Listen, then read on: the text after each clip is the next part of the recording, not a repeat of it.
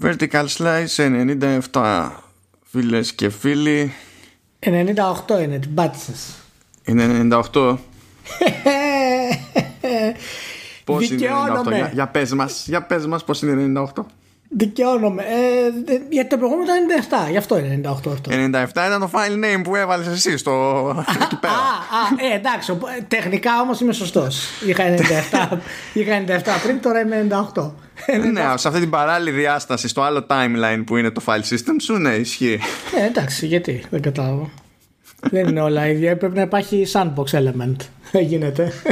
Ω, Μη λες sandbox, μη λες sandbox. Έχω γράψει 98 ώρες στο Assassin's. Μη λες άλλο sandbox. Μη Οχ, λες- οχ. Γεια σας, γεια σας, καλώς ήρθατε στο Vertical Slice 97-8. Κα- Ελπίζω να είστε καλά, να αντέχετε την καραντίνα, να κάνετε ό,τι σας λένε, να ακούτε τους, ε, τους υπεύθυνους και τι έγινε, έγινε φασαρία στην Αθήνα; Κατέβηκαν να κάνουν πορεία στο Πολυτεχνείο πριν τρεις μέρες. Ναι, ναι, πανέξυπνο. Μάλιστα. Ωραία. Πανέξυπνο. Επειδή δεν έγιναν τα υπόλοιπα, δεν έγιναν οι υπόλοιπες, έτσι, αλλά ο- αν δεν γινόταν ε, κάτι τη συγκεκριμένη μέρα, θα ήταν ε, απόλυτη καταστροφή, ξέρω εγώ. Και Θα ήταν ε, η, η καταστροφή κατάληψη του της- συντάγματος και τέτοια. Κατάληψη του ναι. συντάγματος και της ελευθερίας της έκφρασης και κατά της επανάστασης. Μάλιστα. Ναι, που μιας και πιάσαμε λίγο τε- τε- τέτοια, αυτή τη χαζομάρα. Εντάξει, παιδιά, όχι άλλο θεωρίες περί Χούντας, δηλαδή ξέρω εγώ. Νιώ- Νιώστε λίγο τι, τι λέτε. Είναι, πρώτα απ' όλα δεν είναι πλέον καν πρωτότυπο. Όλο το 2020 ακούμε τις ίδιες ηλίθιες θεωρίες. Δεύτερον, συνειδητοποιήστε τι λέει το ρημάδι το Σύνταγμα στις διάφορες περιπτώσεις. Δεν γίνεται, δεν, δεν γίνεται να- να λέμε όλη την ώρα τις ίδιες μπουρδες. Καλά τον λόγο ήταν και, και πολιτικό θέμα τώρα. Έπρεπε η αριστερή πλευρά να κατέβει να κάνει την πορεία της να τιμήσει τους σύλλογους του Πολυτεχνείου και καλά έκανε θεωρητικά αλλά πρακτικά δεν έκανε καλά ε, γιατί πολύ απλά όταν πρόκειται για θέμα μαζικό υγείας και περίοδος κρίσης στη χώρα μας όπου η ΜΕΘ είναι, δεν ξέρω, στο 80%, 85% είχα διαβάσει τις προάλλες ότι έχουν φτάσει. Δηλαδή ασφικτιούμε αυτή τη στιγμή. Ε, μερικά πράγματα δεν τα καταλαβαίνω, Ρωμανό, δεν τα καταλαβαίνω. Δεν είναι μόνο στην Ελλάδα και στην Νορβηγία έχουν τέτοια Όχι, βέβαια, περίεργα. Ε, εντάξει, οι Νορβηγοί δεν έχουν βέβαια τις συνθήκες αυτές που έχουμε εμείς περί Πολυτεχνείου και τα λοιπά για να έχουν μαζικές συγκεντρώσεις. Αλλά και εδώ κάνουν διάφορα περίεργα, ξέρεις, σε πάρτι που μαζεύονται και τα λοιπά, ακόμα δηλαδή. Αλλά αυτά που κάνουμε εμείς ιδιαίτερα τα τελευταία και μάλιστα είναι, είναι φοβερό γιατί εμφανίζεται ε, η αστυνομία να τους ανακόψει. Φυσικά δεν δέχονται να ανακαπούν από την αστυνομία γιατί εκείνη την ώρα είναι ο εχθρός η αστυνομία. Τους αφαιρεί την ελευθερία του λόγου και της έκφρασης. Και έχουμε έτσι Ναι, 500... είναι, περί- περίμενε αγαπητέ επαναστάτη να κα- πατήσουμε pause στην πανδημία. Ναι, έχουμε Για να κάνεις το 500-600 κομμάτι. άτομα δηλαδή που μπορούν να τα αφήσουμε ελεύθερα να τριγυρίζουν. Κάποιοι μπορεί να είναι φορείς και να το σπιτούν σε άλλους 15 ας πούμε σε δευτερόλεπτα. Τι να πω, ρε Μανώ, τέλος πάντων. Ε, για να επιστρέψω, ελπίζω να είστε καλά, να κάνετε ό,τι, ό,τι καλύτερο μπορείτε. Υπομονή και ελπίζω τουλάχιστον από τη νέα χρονιά, γιατί δεν βλέπω πιο πριν να μειώνονται ε, τα κρούσματα, οπότε να πέφτει η καραντίνα. Ε, να, να σηκωθεί αυτό το πράγμα. Υπάρχουν καλά νέα για το εμβόλιο. Το τελευταίο ήταν 94,7 ε, της ε, Moderna νομίζω είναι η εταιρεία δεν θυμάμαι ακριβώς το όνομά της, της οποία έχει βγάλει το εμβόλιο και πλέον έχει περάσει τις εγκρίσεις για να διατεθεί και από Απρίλιο θα ξεκινήσουν οι μαζικοί ε, εμβολιασμοί και η μαζική διάθεση του, του εμβολίου στις ευρωπαϊκές χώρες. Το τι σημαίνει αυτό σε νούμερα δεν το ξέρουμε ακόμα βέβαια. Αλλά για να φτάσουμε τη. Ε, το ξέχασα. Για να φτάσουμε τη. Πες την αρεμπάνω της της Αγέλης. Αν- Την ανοσία της Ανοσία. Αγέλης. Ναι, ξέχασα τη λέξη. Την ανοσία Αγέλης νομίζω χρειαζόμαστε πάνω από 65% στο πλανήτη για να γίνει αυτό το πράγμα. Οπότε έχουμε καιρό ακόμα. Αυτά, sorry, με πήρε τώρα η μπάλα σε αυτό. Όχι, μα, μα, μα λογικό είναι. Λογικό είναι. Δεν είναι. Και Είναι εγώ δύσκολο, βιδώνω- εντάξει, και- γιατί και εγώ έχω ανθρώπους κάτω δικούς μου που είναι μεγάλης ηλικίας. Εσύ έχεις τους δικούς σου, ο καθένας έχει τους δικούς του. Καταλαβαίνεις. Μα, ε, α, ξέρεις τι με ενοχλεί εμένα; Αυτό που το έχει τόσο εύκολο ο καθένας να νομίζει ότι ένα, μία είναι η πραγματική αξία στην ανθρωπότητα ε, η, η δική του, η προσωπική του ε, απεριόριστη ελευθερία επί όλων των υπολείπων. Δεν μπορεί να συλλάβει πώς λειτουργεί αυτό το πράγμα. Πώς λειτουργεί το concept σε, σε κοινωνικό επίπεδο. Και αυτό λένε και αυτές τι μπουρδες που λένε περί Χούντας και δεν ξέρω και εγώ τι. Κάτι και σου λέει, απαγορεύονται οι συναθρήσεις, ξέρω εγώ, για αυτές τις δύο μέρες και τέτοια. Και έτσι κάνανε στη Χούντα, άρα είναι Χούντα. Δηλαδή, βλέπουμε ένα φαινόμενο ίδιο εδώ και εκεί. Είναι, είναι σαν, το, σαν, το, σαν το όργανο, το μπουζούκι για τον αστυνομικό κτλ. Είναι τέτοια, τέτοια φάση. Μέχρι εκεί πηγαίνει η συλλογιστική.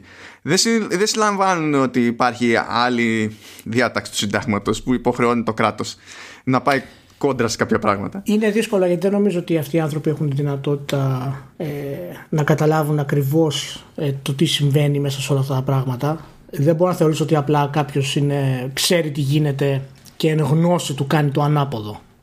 Προτιμώ να πιστεύω ότι η άγνοια είναι πιο πιθανό το φαινόμενο από ότι ξέρεις η επιλεκτική κακία. Εντάξει, ότι ε, κάποιοι πάνε και από χαζομάρα, πάνε και από χαζομάρα. Εγώ λέω πιο πολύ για αυτούς που επιχειρηματολογούν, ρε παιδί μου, ότι ναι, κατευθείαν όλο αυτό ναι, είναι, ναι, είναι ναι. ανελεύθερο και αντισυνταγματικό. Ναι, εγώ τους... Ψάξε τι λες, ψάξε. Ναι, εγώ, εγώ τους θεωρώ όλους αυτούς, ξέρεις, θέμα άγνοιας περισσότερο. Γιατί με βολεύει να τους θεωρήσω. Δεν μπορώ να πιστέψω ότι κάποιος επίτηδες θα θελήσει να θέσει, ας πούμε, σε απειλή το συνάνθρωπό του έτσι. Επειδή θέλει. Εντάξει, έχω πετύχει και, και ανθρώπους που ξέρουν τι γίνεται. Που είναι ξεκάθαρα δηλαδή μορφωμένοι και έχουν ένα βάθος κτλ. Απλά είναι τόσο ρε παιδί μου ταγμένοι πολιτικά που δίνουν προτεραιότητα σε αυτό. Το οποίο δεν εκεί πέρα σκαλώνω εγώ. Ναι. Yeah. Anyway. Yeah. Καλά το πάμε. Α πούμε κάτι ευχάριστο. Λοιπόν, κάτι ευχάριστο. Το, δεν το, το ξεχάσαμε με αυτά, με αυτά την προηγούμενη φορά. Η Take Two αγόρασε το Codemasters. Ναι, ναι. Όντως. Κοίταξε αριστερά ο Ζέλνικ, κοίταξε δεξιά. Λέει εσείς, μόλις βγω από τον καράζ. Τι μας λείπει; Δεν υπάρχει τίποτα με ρόδες. Κάτι πρέπει να κάνουμε γι' αυτό. Κάτι πρέπει να κάνουμε γι' αυτό. Γιατί σου λέει εντάξει, πόσες ρόδες να βάλουμε άλλες στο GTA. Τις πουλήσαμε όλες. Δεν έχουμε άλλες. Τι άλλο να κάνουμε; Είμαι και θετικός και αρνητικός ταυτόχρονα. Είναι από αυτές τις κινήσεις που με κάνουν και από τις δύο μεριές ε, να χαίρομαι και να λυπάμαι. Ε, Πριν το εξηγήσεις αυτό, θέλω να σε ρωτήσω σε ποιο σενάριο θα ποντάρεις.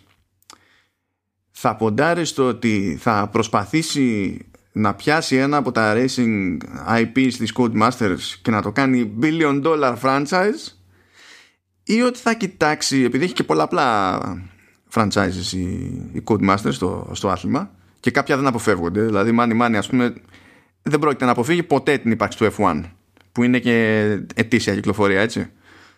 Ε, ή, ή πιστεύεις ότι απλά θα φροντίσει να έχει σταθερό το F1 και από εκεί και πέρα κάθε χρόνο ή χρόνο παραχρόνο να έχει και ένα από τα, όλα τα άλλα, ας πούμε. Νομίζω ότι κατά τη γνώμη μου είναι φανερό ότι θέλει να, να κάνει το F1 όπως έχει κάνει με το NBA 2K. Και... Θέλω να το αλλάξει και το όνομα. Θέλω να βγει και να πει το επόμενο F1 2K21. και να το πάρει μετά από την Codemasters και να το δώσει στη Visual Concepts. Γίνεται; Ε, ναι, όχι. Δεν θα γίνει αυτό. Αλλά ε, να πω ότι από αυτή την πλευρά ε, εγώ είμαι σύμφωνος ε, γιατί για να ανέβει το F1 Codemasters χρειάζεται χρήματα. Και αν μη τι άλλο το NBA 2K ό,τι και να είναι από θέμα gameplay, όσο στάσιμο και να είναι, ε, κάθε χρόνο δημιουργεί κάτι καινούριο. Φέτος, μάλιστα για πρώτη φορά, υπάρχει open world πόλη στο NBA 2K. Έχουμε φτάσει σε αυτό το σημείο πλέον. Μπορώ να ρωτήσω γιατί; Γιατί, για να σου δώσει την αίσθηση ότι είσαι μέρος της πόλης. Είναι βασικά ένας πανέξυπνος μηχανισμός που κάνει το 2K, γιατί σε, αφήνει τον παίκτη να χαλάει περισσότερα χρήματα έτσι. Ε, έχει, ξέρω εγώ, 10 stores τα οποία πας περπατώντας, κοιτάς βιτρίνες, είναι πολύ έξυπνο. Και φυσικά έχει και τα γήπεδα, ας πούμε, τα οποία παίζεις ε, διάφορα. Πιστεύω ότι εάν όντως πάει προς τα εκεί και κάνει το F1, ε, του δώσει χρήματα και δούμε πραγματικά ένα ακόμα πιο μεγάλο simulation, δηλαδή να αναπτυχθεί το My Career περισσότερο, τα πρωταθλήματα, ε, οι διαφημίσεις τους, το πώς ε, ξέρεις τι μηχανισμούς θα βάλεις με την ομάδα, RP μηχανισμούς. Θα είναι καλό για το F1, τουλάχιστον για τα ένα-δύο χρόνια ας πούμε. Τώρα για τα υπόλοιπα που είπες φοβάμαι ότι θα τα κόψει ε, ή απλά θα τα κάνει ξέρεις μία στα δύο χρόνια ξέρω εγώ. Με πολύ μικρό budget. Εάν το κάνει γιατί ε, και το 2K ας πούμε το NBA 2K μία ομάδα το κάνει. Αυτό ήταν. Δεν έχει δεύτερη. Κάνει αυτό το πράγμα. Συνέχεια. Κοίτα, τεχνικώ δεν είναι μία ομάδα πάντως. Δηλαδή έχει τέσσερις συν τέλος πάντων μία. Γιατί η Slightly Mad, ας πούμε, είναι θηγατρική, δεν είναι ομάδα της Codemasters ακριβώς, αλλά της ανήκει. Έτσι. Ναι, ναι, ναι, ναι. Ενώ μια ομάδα είναι αυτή που κάνει το NBA του K και θα βάλει μια ομάδα συγκεκριμένα για το Formula One. Και, Α, μετά, α. και μετά τις υπόλοιπες θα τις κάνει restructure. Αυτό, αυτό εννοούσα.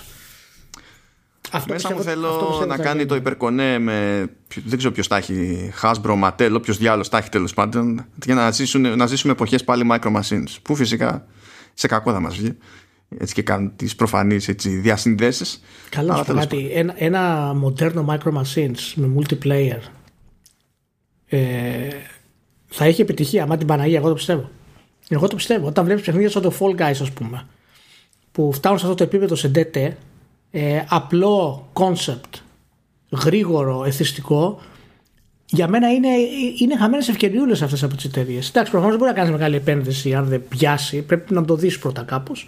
Αλλά δεν ξέρω. Και γιατί λέει να κάνεις τέτοιου είδους κονέ για Micro Machines και να πουλήσεις 10 εκατομμύρια κομμάτια και να μην κάνεις ένα κονέ με την Nintendo να το πεις Mario Machines και να πουλήσεις 110 εκατομμύρια κομμάτια. Γιατί δεν είναι καλή business, γι' αυτό. Άμα πας στην Nintendo να της πεις το κάνουμε ένα Mario Machine. Στην Nintendo περάστε κύριε έξω. Πηγαίνετε κάτω. Παραγγείλτε ένα καφέ, σας το κερνάμε και αντίο. Εντάξει, λοιπόν, τέλος, συνέβη αυτό. Θα δούμε τι, τι με λιγενέστε. Θα δούμε. Πάντως να πούμε ότι ε, κατά πάσα, ο, ο, όχι κατά πάσα πιθανότητα, η εξαγορά είναι καλή γιατί η Codemasters δεν πήγαινε καλά. Ήταν οριακά κάθε χρόνο. Είχε αυτά τα θέματα. Και φέτος ε, και ο φίλος ο Δημήτρης ο Πίτσα, ο δημοσιογράφος της F1, μου είπε ότι όντως έχει κάνει βελτιώσεις Codemasters και όντως έχει ακούσει το κοινό στα θέματα του παιχνιδιού. Υπάρχει δηλαδή ακόμα δύναμη και ενδιαφέρον πίσω από το, από το F1. Χρειάζεται Καλά, ένα και δεν υπάρχει ανταγωνισμός. ναι, ναι. Χρειάζεται ένα τελικό push για αυτό το πράγμα. Για να γραπώ στην κατηγορία ολοκληρωτικά, ας πούμε. Θεω- Πώς θα την θεωρώ- γραπώσει όμως, γιατί ας πούμε μια πολύ μεγάλη αγορά για το άθλημα έτσι, που είναι αμερικανική. Από όσο γνωρίζω, από όσο αντιλαμβάνομαι δηλαδή, ε, δεν έχουν μεγάλο καημό ας πούμε, με βάση τον πληθυσμό τους έτσι. Ε, για F1. Ισχύει. Όταν δεν ενδιαφέρεται η χώρα, ας πούμε, για το άθλημα, Ισχύει. το παιχνίδι θα τους αλλάξει τη γνώμη. Ισχύει. Είναι λίγο περίεργο η sports title γενικά αυτό το επίπεδο. Δηλαδή σκέψου με το NBA του και που λέει 6 εκατομμύρια. Είναι λογικό αυτό στην Αμερική; Με βάση τον πληθυσμό της, δεν είναι. Είναι λίγο περίεργο γενικά αυτό. Ίσως, ίσως πρέπει να το ψάξουμε κάπως να το, να το δούμε αυτό το πράγμα. Δηλαδή, εγώ θα περίμενα παιχνίδια σαν το NBA του K που δεν έχουν ανταγωνισμό στην Αμερική.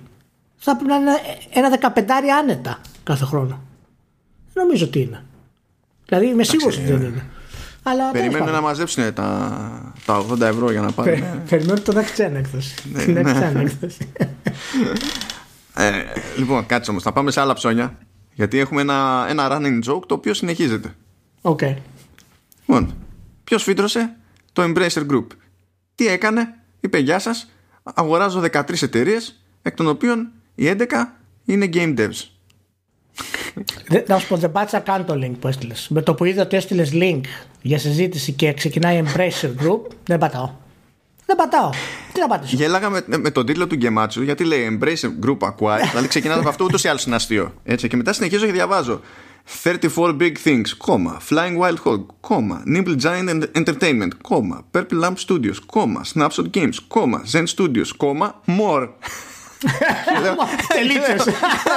Τελίτσε, όχι ακόμα. λέω, λέω, «Δε- δεν μπορεί. Δε- δε- οι τύποι είναι ψυχογαθεί απλά. Δηλαδή δεν, δεν υπάρχει άλλη συγκλονιστική εξήγηση. Εν τω μεταξύ, κάποια. Ξεκάθαρα οι τύποι σου λέει θα απλωθούμε παντού. Γιατί, γιατί έτσι, ξέρω εγώ. Δηλαδή 34 Big Things έχει το Red Out. Τελεία. Το, το λέγαμε και την προηγούμενη φορά. Το έχουμε ξαναπεί δηλαδή μερικές φορές, αλλά το λέγαμε και στο προηγούμενο podcast για το περίφημο consolidation της αγοράς που ξεκίνησε από τη Microsoft. Θεωρητικά ξεκίνησε ενώ κάνοντας πλάκα με την εξαγορά της της Bethesda. Εάν μιλάμε για consolidation, αυτό είναι consolidation. Πραγματικά. Είναι πραγματικό consolidation. Μιλάμε, δεν ξέρω καν πόσες εταιρείες έχει πάρει μικρές μέσα, συν τα IP για να διαχειριστεί. Πραγματικά δεν ξέρω τι συμβαίνει, αλήθεια. Έχω, έχω ξε, έχει ξεφύγει το όριο που μπορούμε να έχουμε θεωρίες πλέον για το τι σκοπεύουν να κάνουν, αλήθεια. Ε, έχει, έχει κάποια τώρα, δηλαδή σε αυτή τη, την πετυχεσά είναι κάτι στούντιο ξέρω εγώ που ασχολούνται πιο πολύ με mobile και διάφορα τέτοια. Αλλά δεν είναι όλα έτσι. Δηλαδή Flying Wild Hog ας πούμε έχει τα Shadow Warrior. Ε, και έρχεται και καινούριο Shadow Warrior. Έτσι δεν, θα μου πεις δεν είναι το μεγαλύτερο περίπου shooter όλων των εποχών αλλά δεν είναι αδιάφορη ούτε αδύναμη ποσότητα. Η, η Zen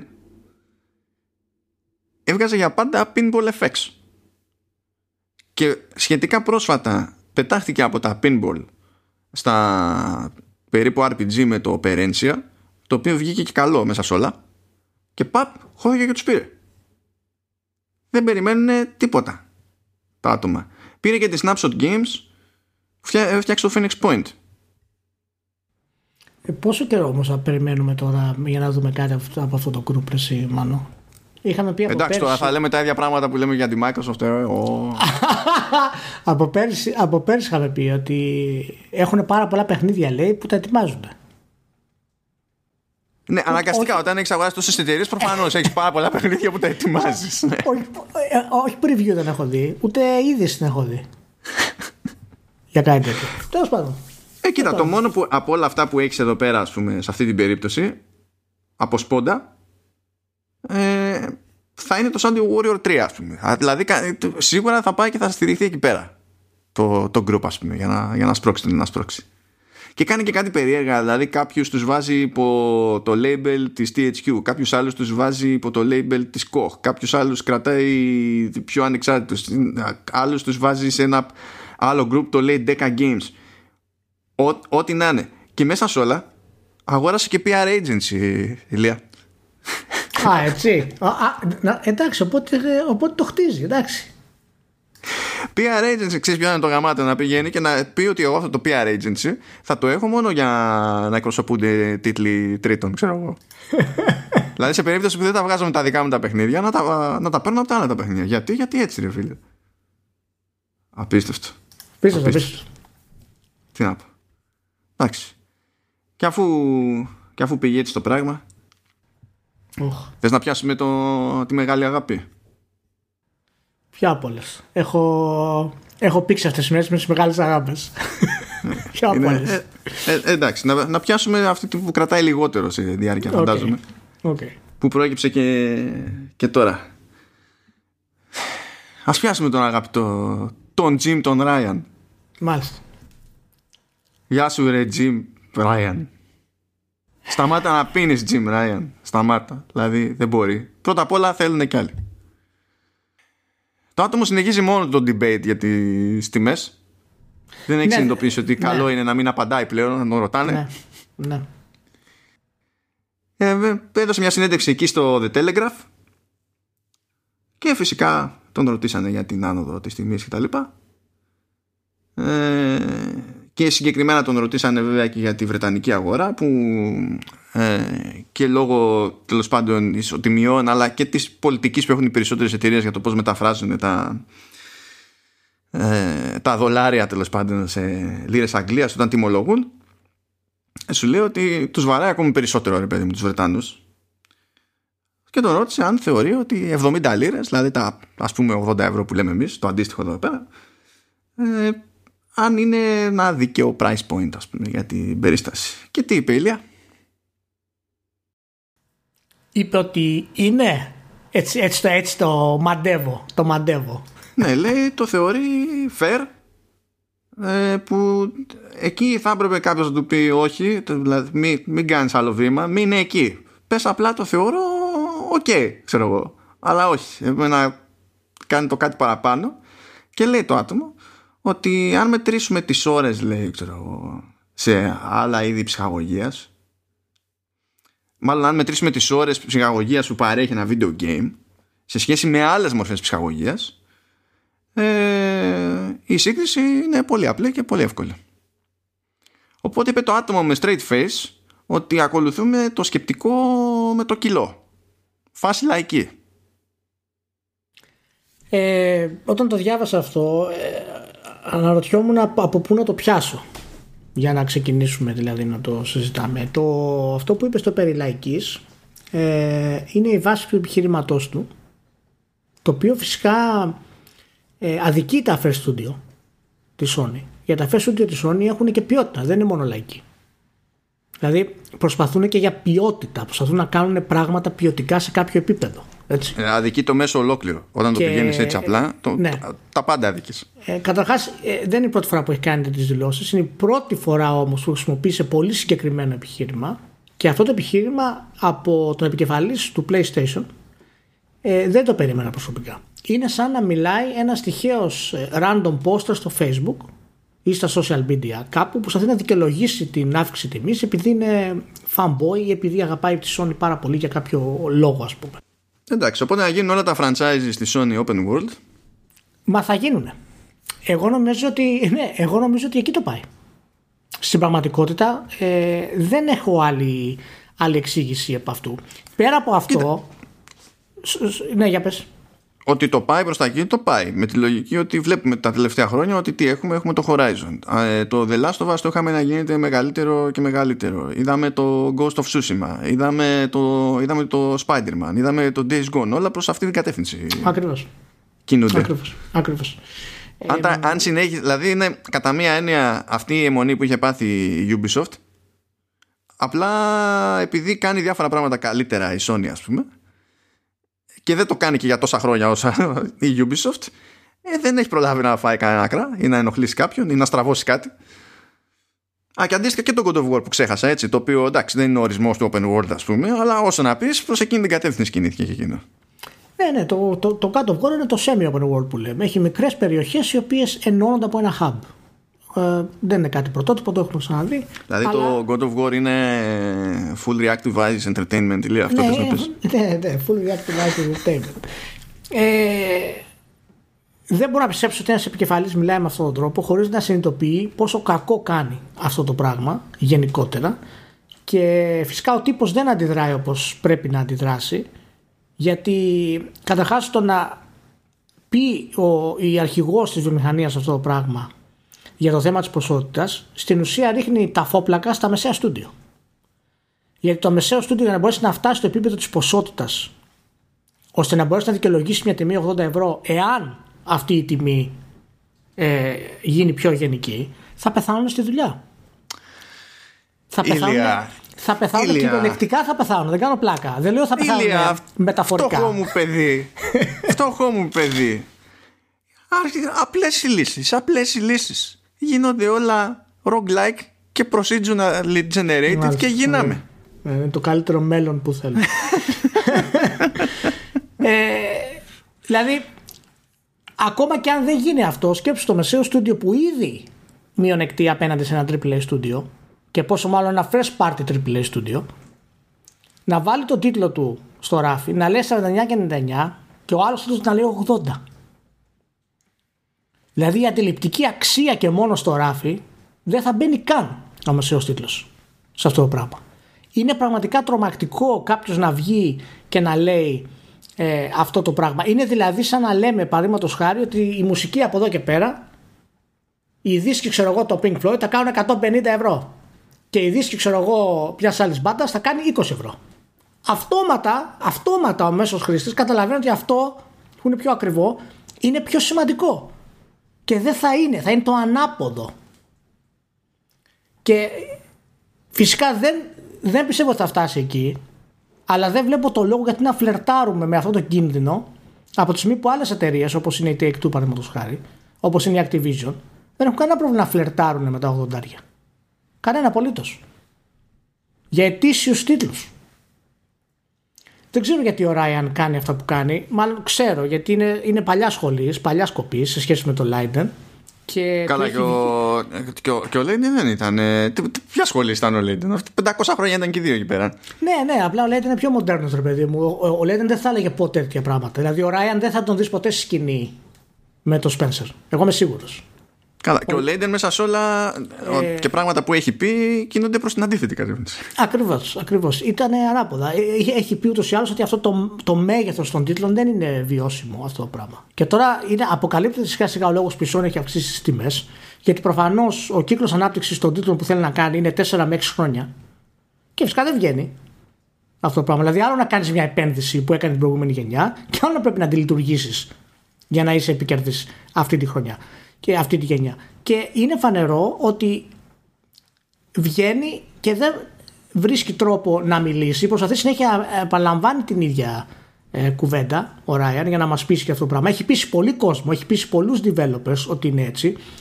Εγώ δεν έχω πρόβλημα να μου βάλεις το παιχνίδι ακριβό, αλλά θέλω να μου εξηγήσεις τους λόγους. Παραδείγματος χάρη, να μου πει ο Ράιαν ότι εμείς τα first party studio μας να είναι συγκεκριμένος. Να μην μιλάει γενικά να λέει ότι τα video games έχουν μεγαλύτερη αξία γιατί προσφέρουν περισσότερες ώρες διασκέδασης. Πάντα προσέφεραν περισσότερες ώρες διασκέδασης από άλλο είδος. Πάντα. Από, από την αρχή προσέφεραν. Κανένα video game δεν ήταν μία ώρα. Μία μισή ώρα. Πάντα. Που τα συγκρίνει με τις ταινίες, παραδείγματος χάρη. Ναι, εντάξει, καλά. Αυτό που υπονοεί βέβαια μέσα σε όλα είναι ότι κάποτε όσες ώρες παραπάνω και αν προσέφεραν τα video games δεν ήταν στο μέσο όρο που είναι στο σήμερα, έτσι, ειδικά για μεγάλες παραγωγές. Ναι, Γιατί ναι. παλιότερα ένα μεγάλο παιχνίδι ήταν 15 ώρες. Τώρα βγαίνει ένα παιχνίδι 15 ώρες και λες αυτό είναι μικρό, το έβγαλα σε δύο μέρες. Ναι, ναι, αλλά 15 ώρες είναι 15 ώρες. Δεν αλλάζει το μέγεθος. Δηλαδή 15, η ταινία είναι 2,5 ώρες. Δεν έχει αλλάξει ταινία όλα τα χρόνια. Και βγαίνει και παίζει μου ότι κοίτα να δεις, εμείς κάναμε επένδυση σε αυτά τα στούντιο. Πες μας στα στούντιο. Κάναμε επένδυση σε αυτές τις τεχνολογίες. Πες μας τις τεχνολογίες. Γιατί θέλουμε να βγάλουμε αυτά τα παιχνίδια με αυτό το επίπεδο της σκηνοθεσίας, αυτό το επίπεδο του special effects και έχουμε επενδύσει πάρα πολύ. Έτσι, οι first party τίτλοι μας θα είναι πιο ακριβή. Δεν μπορείς να μου κάνεις ολόκληρος επικεφαλής δρεμάνο μια σοβαρή τοποθέτηση γιατί τα στούντιό σου να σου βγάλουν παιχνίδια των 80 ευρώ και βγαίνεις και δεν μου λες, γιατί, είναι, γιατί, γιατί, γιατί, σε γιατί; Sony, γιατί σε Sony. Και θεωρείς ότι είναι, είναι, είναι φοπά να μπεις στη διαδικασία να εξηγηθείς για το οτιδήποτε τόσο. Αυτό είναι χρόνιο θέμα. Γενικά είναι κουσούρι corporate, έτσι. Αλλά η, στη Sony δεν είναι πρωτότυπο αυτό το πράγμα. Είναι παράδοση σχεδόν. Δεν ξέρω. Εγώ πίστευα ότι δεν θα το έκανε αυτό αυτή τη γενιά. Αυτά τα πρώτα σημάδια εμένα δεν μου αρέσουν γενικά. Εδώ τόσες μήνες δεν, δεν έμπαινε στη διαδικασία να σου πει τι θα κάνει με backwards compatibility και έπρεπε να ε, φτάσει το μηχάνημα να ξεκινήσει το testing για να συνειδητοποιήσεις με τι γίνεται. Αυτό που το πας, που ήταν προς προς όφελός της να βγει και να το πει έτσι. Ε, εγώ ξέρω δεν καταλαβαίνω. Γιατί νομίζει ότι μια απάντηση η οποία είναι τελείως γενική και ανούσια, χωρίς που δεν έχει κανένα βάρος, ότι θα μπορεί να παίξει καλό ρόλο γενικά. Αυτό που τον ενδιαφέρει προφανώς είναι να αφυπνίσει όλα τα fanboys και όλους τους προσωγράφου που είναι υπερσόνοι, ας πούμε, και να διατηρήσει το μύθο της κατάστασης. Ενώ θα μπορούσε πολύ άνετα να πει γιατί δεν χρειάζεται να μας εξηγήσει με νούμερα. Το καταλαβαίνω. Δεν θα μας πεις τα νούμερα της ανάπτυξης. Προφανώς δεν σε συμφέρει. Το καταλαβαίνω αυτό. Αλλά μην μας τα πεις. Πες μας όμως, κάνε μας, δείξε μας στοιχεία τουλάχιστον που να δείχνουν γιατί τα παιχνίδια σου θα πάνε εκεί. Μην βγαίνεις και παίρνεις θέση για όλη τη βιομηχανία, ρε μάλλον. Είναι τρομερό αυτό το πράγμα. Δηλαδή. Θα έχουμε spokesperson για το ποιόν το video game στο Ryan. Να τρολαθώ δηλαδή. Γενικά πάντως αυτό το σκεπτικό που χρησιμοποιείς αυτή τη φορά ε, το, το θεωρώ τραγικό. Ναι, τραγικό. Το συγκεκριμένο είναι τραγικό. Είναι η πρώτη φορά που λέμε ότι είναι πραγματικά αυτή η θέση που πήρε είναι τραγική για μένα. Είναι η πρώτη ναι. φορά που το λέω. Ναι, είναι πάλι σαν να λέμε ότι ένα ένας πίνακας ζωγραφικής. Ναι, αλλά πόσο μεγάλος είναι ο καμβάς. Δεν, δεν υπάρχουν αυτά τα πράγματα. Δεν, δεν, δεν είναι σοβαρό αυτή η τοποθέτηση, αυτό το, το mindset. Δεν είναι σοβαρό. Για κανέναν. Ούτε καν για την ίδια τη Sony. Δηλαδή για τα δικά της τα παιχνίδια, όπως είπες, δεν είναι σοβαρό για κανέναν άλλον. Και έτσι κι αλλιώς είναι μια νοοτροπία στην οποία εμείς από τη μεριά μας προσπαθούμε όσα χρόνια θυμόμαστε να, να πηγαίνουμε κόντρα. Με το να βγαίνει ο Ράιαν και ο κάθε Ράιαν να λέει αυτή την παρούφα, είναι πισωγύρισμα. Ναι, δηλαδή αν βγάλει νότο το επόμενο παιχνίδι είναι 12 ώρες, τι θα γίνει; Αλλά είναι καταπληκτικό. Και πίσω του Καλά, κοίτα, τα φανμπόγια θα βρουν τρόπο να το εξηγήσουν. Τα φανμπόγια θα. Μα αυτό είναι το πρόβλημά μου. ότι έτσι αναγκάζεις την Naughty Dog, πρόσεξε, αναγκάζεις την Naughty Dog να μην φτάνει 12 ώρες παιχνίδι. Πρέπει να βγάλει 25 ώρες παιχνίδι αυτή τη στιγμή. Με αυτό, το, με αυτό τον τρόπο. Δηλαδή, ακόμα και τα δικά σου τα στούντιο πιέζεις και δεν υπάρχει λόγος. Τα, τα στούντιο σου γαμάνε. Είναι top. Άσ' τα ελεύθερα. Γιατί τους βάζεις αυτό το βραχνά από πάνω τους; Ο Cory δηλαδή από τον God of War πρέπει να, να, να καταλήξει το θάνατο δηλαδή. Παραλίγο να, να πεθάνει ο άνθρωπος από το προηγούμενο. Ε, ναι, τι τον πληρώνει, ε, Ηλία; Σωστό. Σωστό. Sorry, μάνα, δεν το, δεν το Τον πληρώνει για να πηγαίνει και να κάνει τη ζωή του αλλού. Ε, Εκεί σωστά, δεν είναι. Σωστά, σωστά. Μέχρι Εκεί θα το- την κάνει όλη. Ε. Μέχρι τελευταία πνοή. Εντάξει, έτσι θέλουμε. Game developers. Θέλουμε εκεί. ΟΚ. Τέλος πάντων. Μάλιστα. Τέλος πάντων. Τι, Λοιπόν. τι να πω. Για πάμε, έχουμε άλλο ευχάριστο. Ευχάριστο, δεν ξέρω. Αστείο μπορεί να είναι. ΟΚ. ε, έκλεισε ένα χρόνο το Stadia. Δεν ξέρω αν ένιωσες τίποτα, κάποιο disturbance in the force. Δεν μου ήρθε ούτε είδηση, δεν μου ήρθε στο mail. Δεν ξέρω γιατί, δεν με ειδοποίησε κανένας. Ναι, νομίζω. Δεν είμαι σίγουρος ότι το ξέρει όλη η Google. Δηλαδή, ανάλογα με το division στο οποίο δουλεύει ο καθένας. Δεν, δεν, δεν το Μπορούμε θεωρώ να πούμε- αυτονόητο ότι το έχουν πάρει χαμπάρι. Μπορούμε τουλάχιστον να πούμε ότι βελτίωσε πράγματα. Από, Εντάξει, ότι από- βελτίωσε από, πράγματα, το άθλιο, βελτί- από το άθλιο λανσάρισμα, γιατί αυτό πρέπει να το πούμε. Εντάξει, βελτίωσε, αλλά το έχει καταλάβει κανένας. δεν, δεν ξέρω. Δεν ξέρω, έχουν πει τελευταία νούμερα, δεν έχουν πει Όχι, ρε, τι νούμερα; το τι συμβαίνει. Όχι, ρε, πλάκα κάνεις. Τι, τι νούμερα να πούνε. Ποιο, τι, τι, γιατί τους πέρασε αυτούς τώρα. Δηλαδή. Τι Σοβαρά. τον μιλάμε. πήρανε, τι τον πήραν το Χάρισον εκεί, ρε, εσύ; Τι τον Ξέρω, πήραν. νομίζω ότι τον πήρανε το Χάρισον για τον ίδιο λόγο που το- τον έφυγαν από τη Sony κάποτε. Θα- θα, θα τον κρατήσουν για ένα χρόνο. ε, Ένα χρόνο συμβόλαιο τον έχουν. Είναι, ξέρεις. Ήρθε για να γεμίσει μια τρύπα. Μα τώρα, δηλαδή, ένα χρόνο, ας πούμε, δεν έχουν πειράξει καθόλου το, το βασικό UI που χρησιμοποιείς για να ξέρεις, να δεις τους τίτλους που είναι πρόχειροι, ξέρω εγώ, για να διαλέξεις τι, τι θα παίξεις. Ε, εντάξει, κάνανε κάποιες προσθήκες βέβαια, άρχισαν να υποστηρίζουν family sharing, εντάξει. Ε, άρχισαν να υποστηρίζουν το οποίο κανείς δεν ξέρει βέβαια γιατί αυτό δεν ήταν ε, από την αρχή εκεί πέρα δεδομένων των, των χαρακτηριστικών της, τε- της εταιρείας έτσι. άρχισε να υποστηρίζει το streaming στο YouTube που πριν γινόταν ε, μέσω λογισμικού τρίτων δηλαδή σου ανοίγει το YouTube, σου ανοίγει το Stadia και δεν φρόντισες να ισχύει αυτό από την πρώτη φορά παρότι έσπροχνες υποτίθεται τις σχετικές συνέργειες από την αρχή. Ε, άλλο συγκλονιστικό πράγμα που έχει γίνει μπορείς να έχεις πρόσβαση στα, στα screen caps και τα video capsules σου στο, στο web. Ε, τώρα άρχισε υποτίθεται το messaging. Είναι σε beta κάτι tools εκεί πέρα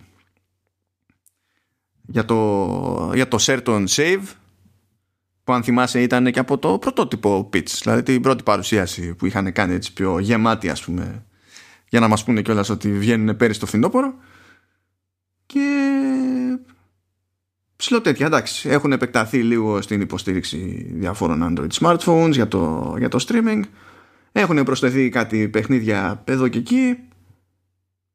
Αλλά εντάξει ξέρω εγώ Κοίτα, η- το, το λανσάρισμα σίγουρα επηρέασε τη, την όλη διαδικασία και τώρα αναγκαστικά το μόνο που έχει απομείνει είναι να πεις θετικά πράγματα για τη στάδια.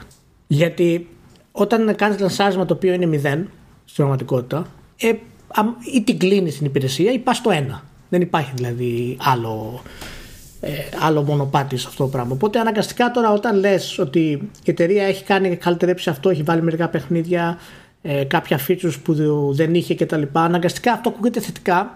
Πρέπει να το πούμε ως θετικό. Αλλά στην ολική εικόνα τι σημαίνει αυτό το πράγμα δεν λέει πάρα πολλά πράγματα.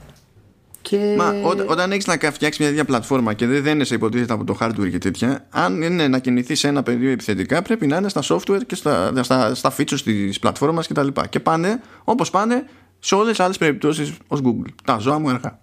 Δηλαδή, άμα κάθεσαι και σου πω τι δεν έχει από αυτά που υποτίθεται ότι έδειχνε, δηλαδή ε, δεν μπορείς να, να ψάξεις και να βρεις παιχνίδια ε, Stadia στο Google Play Store το οποίο μόνη της το είχε πει ότι θα γινόταν κάποια στιγμή έτσι. Έλεγε ότι θα έχει in-game hints από Google Assistant. Εξακολουθεί να μην ισχύει. Ε, Crowd Play που μπορεί κάποιος που κάνει stream τέλος πάντων να στείλει ένα link σε άλλους και να μπορέσουν να μπουν στο multiplayer και τα λοιπά. ΟΚ, αυτό ήρθε αλλά είναι σε ένα, δύο, τρία, τέσσερα, πέντε παιχνίδια και λειτουργεί μόνο αν αυτός που παίρνει το link έχει ήδη αγοράσει το παιχνίδι. Ναι.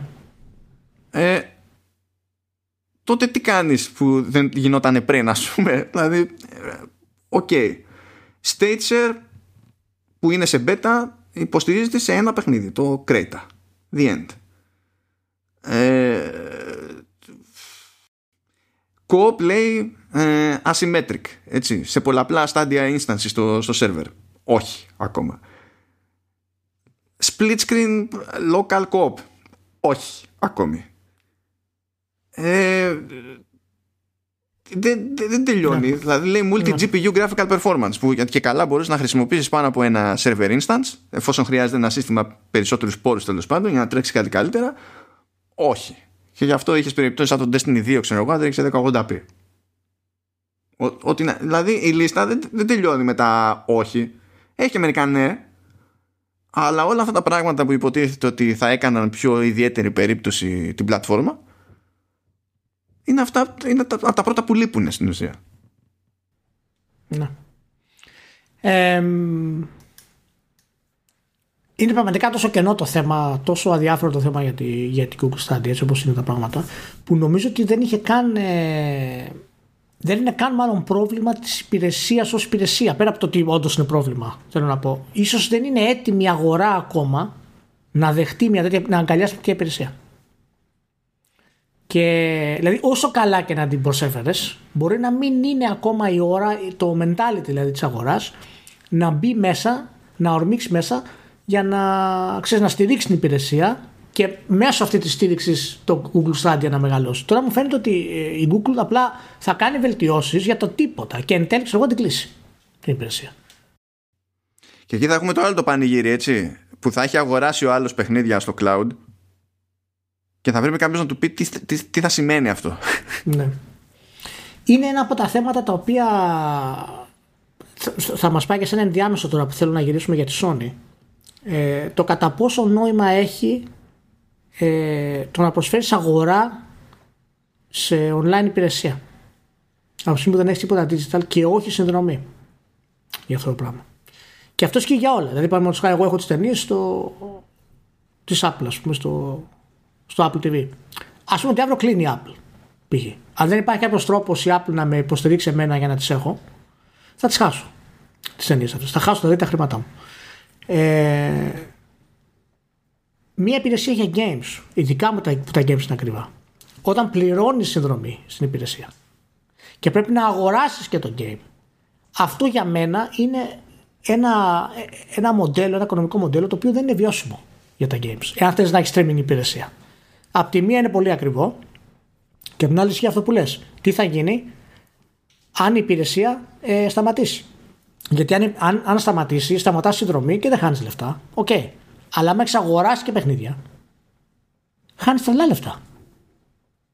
Δεν ξέρω ποια είναι η Ναι, και σε αντίθεση, δηλαδή στο παράδειγμα που λες με τις ταινίες, εκτός του ότι τέλος πάντων υπάρχει όχι επαρκής κατ' εμέ κάλυψη, αλλά υπάρχει μια κάποια κάλυψη. Σου λέει ρε παιδί μου το, η σύμβαση που υποτίθεται ότι έχεις διαβάσει και αποδέχεσαι όταν αγοράζεις μια ταινία ότι σε περίπτωση που αποσυρθεί τέλος πάντων από το store η ταινία εσύ δεν χάνεις πρόσβαση εφόσον έχεις αγοράσει ναι. δεν μπορεί να κάνει πίσω ρε παιδί μου στη σύμβαση που έχει μαζί σου η εταιρεία ρε παιδί μου ΟΚ, okay, ναι. okay, αυτό βέβαια στην τελική μιλάμε για ένα αρχείο βίντεο έτσι που άμα πάει ο άλλος για φούντο μπορεί να πει ότι κοίταξε να δεις μέχρι τότε έχεις περιθώριο να κατεβάσεις local αντίγραφα και κράτα τα και κάντα ό,τι θέλεις. Σε streaming service για games προφανώς δεν γίνεται αυτό. Ακόμα και να σου πει γίνεται θα σου, ε, και θα σου δώσω μια έκδοση για κάποια άλλη πλατφόρμα. Για ποια πλατφόρμα θα σου δώσω; Ναι.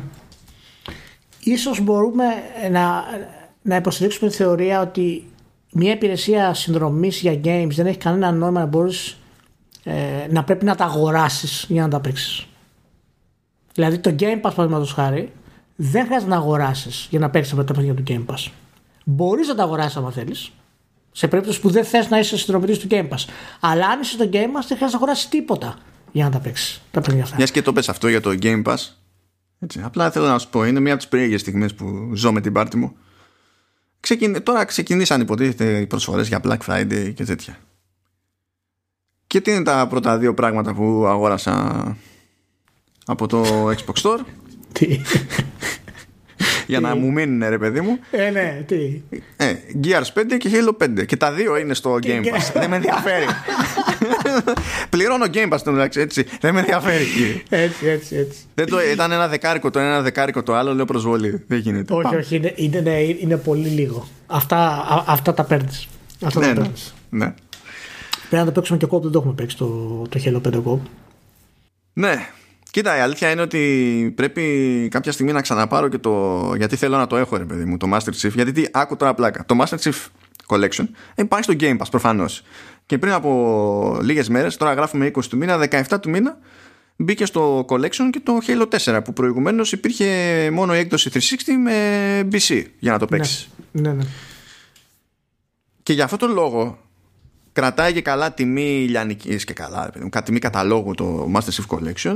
Ε, ένα 40 ή κάτι τέτοιο. Παρ' όλα αυτά, σε Black Friday το έχει μειωμένο ρε παιδί μου τώρα. Είναι 27-28 που την κατανοώ την τιμή, δεν έχω πρόβλημα. Αλλά δεν ήμουν σε mood ρε παιδί μου τώρα γι' αυτό. Έχω κάτι άλλο πιο μικρά ρε παιδί μου να ψωνίσω από εδώ και από εκεί. Ταυτόχρονα έχω το Master Chief Collection σε physical. Αλλά το physical δεν περιλαμβάνει το Reach, το DST και το 4. Οπότε είναι φάση περίπου δωρονάδωρον. Πρέπει να τα αγοράσω ξεχωριστά ως DLC. Και λες άμα είναι να μπω σε τέτοιο κόπο, ας πάρω με τη μία όλο το ρημάδι. Οπότε θα καταλήξω να το έχω κατά μία έννοια σε physical, στην ολότητά του από το Game Pass, αλλά επειδή στην πραγματικότητα θέλω να το... Να, να- πώς να το πω τώρα. Να το πιο έχω, θα καταλήξω να το ξαναπάρω digital. Δεν ξέρω τι σημαίνει με μένα. Ε, είναι, είναι κατά την gamer αυτή. Πάντως νομίζω ότι είναι ε, α- αυτό με τη συνδρομή τώρα πήγαμε από την Google λίγο στη Microsoft και θέλω να πάμε στη Sony τώρα ε, ξανά μια επιστροφή γρήγορη στο Ryan γιατί δήλωσε, δήλωσε άφησε να εννοηθεί ότι ετοιμάζεται κάτι ως απάντηση στο Game Pass. Ε, προφανώς και ετοιμάζεται κάτι. Να, γιατί προφανώς ρε Μάνο, περίμενε λίγο. Γιατί, εγώ δεν γίνεται καταλαβα- αλλιώς. Γιατί εγώ, εγώ δεν καταλαβαίνω πράγματα με τη Sony τώρα, να μας εξηγήσει δηλαδή. Γιατί μέσα σε 6 μήνες έχει αλλάξει όλη τη στρατηγική. Στην αρχή μας λέει δεν κάνουμε εμείς Game Pass. Μετά μας λέει εμείς δεν κάνουμε cross-gen παιχνίδια. Μετά μας λέει ότι τα δύο παιχνίδια αυτά θα είναι αποκλειστικά στο PS5. Μετά μαθαίνουμε ότι το Horizon 2 θα είναι cross-gen και κατά πάσα πιθανότητα θα είναι και το God of War cross-gen. Ναι, γιατί τώρα το πρόσφατα κάποιος τον ρώτησε αν θα είναι cross-gen Ναι. και δεν απαντούσε. Και, ναι, και να σου πω κάτι. Ποια είναι η λογική να μην είναι cross-gen το God of War εάν βγει το 21. Δηλαδή, αν βγει το 21, θα χάσουν 100 εκατομμύρια PlayStation; Στη βάση του. Λοιπόν, τώρα μας, είχε, τώρα μας λέει ότι εμείς δεν τα κάνουμε αυτά που κάνει η Microsoft. Τώρα βγαίνει και μας λέει ότι κάτι ετοιμάζει, λέει. Αφήνει να εννοηθεί τέλος πάντων κάποιο, κάποιο service. Να δούμε τι εννοεί με αυτό το πράγμα. Δηλαδή, ό,τι και έχει πει, το έχει πάρει πίσω αυτή τη στιγμή. Εντάξει, 100% επιτυχία. Μια 100%, χαρά. 100% επιτυχία. Περιμένουμε να δούμε δηλαδή τι πρόκειται να γίνει. Πάντως είπε ότι ε, δεν συμφωνεί, λέει, τα παιχνίδια τα οποία είναι ε, μεγάλα AAA, ας πούμε, και κοστίζουν εκατοντάδες εκατομμύρια δολάρια, να τα έχουμε, λέει, day one στην υπηρεσία. Όπως Αυτό έχει το έχει Microsoft. ξαναπεί. Το είχε πει για το Ναι. PlayStation Now όταν τον ρωτούσαν το ίδιο πράγμα. Ναι, λοιπόν, κοίτα πώς θα αλλάξει την άποψή του εάν κάνει την υπηρεσία και έχει 60 εκατομμύρια χρήστες την επόμενη μέρα στην υπηρεσία. λοιπόν, η- η- η- να σου πω κάτι, είναι σοβαρά τώρα πράγματα αυτά. Όχι, δεν είναι σοβαρά και δεν είναι σοβαρά κιόλας γιατί αυτοί οι άνθρωποι έχουν συνηθίσει τόσο πολύ να σκέφτονται με βάση τρεις αγορές. Που και ακόμα και, στο, και στην ίδια αγορά, ρε παιδί μου, υπάρχει διακύμανση στην αγοραστική ικανότητα που έχει ο καθένας. Από περιοχή σε περιοχή, ας πούμε. Και δεν μπορούν να συλλάβουν ότι υπάρχει ο υπόλοιπος πλανήτης. Δηλαδή, διάβαζα ένα, ένα άρθρο τώρα για το τι παίζει με, με το gaming στην Αργεντινή. Το οποίο είναι ό,τι παίζει με το gaming και στη Βραζιλία και ε, το, έχει θέμα γενικά η Λατινική Αμερική. Και επειδή όλες οι χώρες εκεί πέρα ε, έχουν για κάποιο λόγο το ίδιο κουσούρι, να σου λέει ότι άμα δεν κατασκευάζεται εδώ πέρα το, το ηλεκτρονικό που αγοράζεις, δηλαδή τη κονσόλα εννοούμε σε αυτή την περίπτωση, θα φάει το δάσμο σαν να μην υπάρχει αύριο. Και είναι, ξέρω εγώ, το ότι βγαίνουν οι κονσόλες και έχουν πάνω από διπλάσια τιμή σε σχέση με τις τιμές που έχουμε εμείς εδώ πέρα.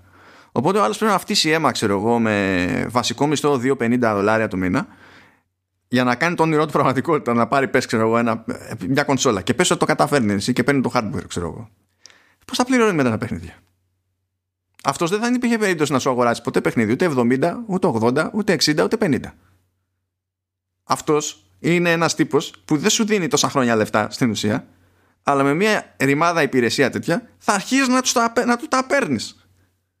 Αλλά για να σε νιάξεις αυτό το πράγμα πρέπει να συνειδητοποιήσεις ότι υπάρχουν και άλλες αγορές πέρα από Βόρεια Αμερική, ε, Ευρώπη, Αγγλία που κανείς δεν ξέρει πλέον τι είναι και η Ιαπωνία που είναι στην πτώση. Πρέπει να συνειδητοποιήσεις ότι υπάρχουν και αυτά.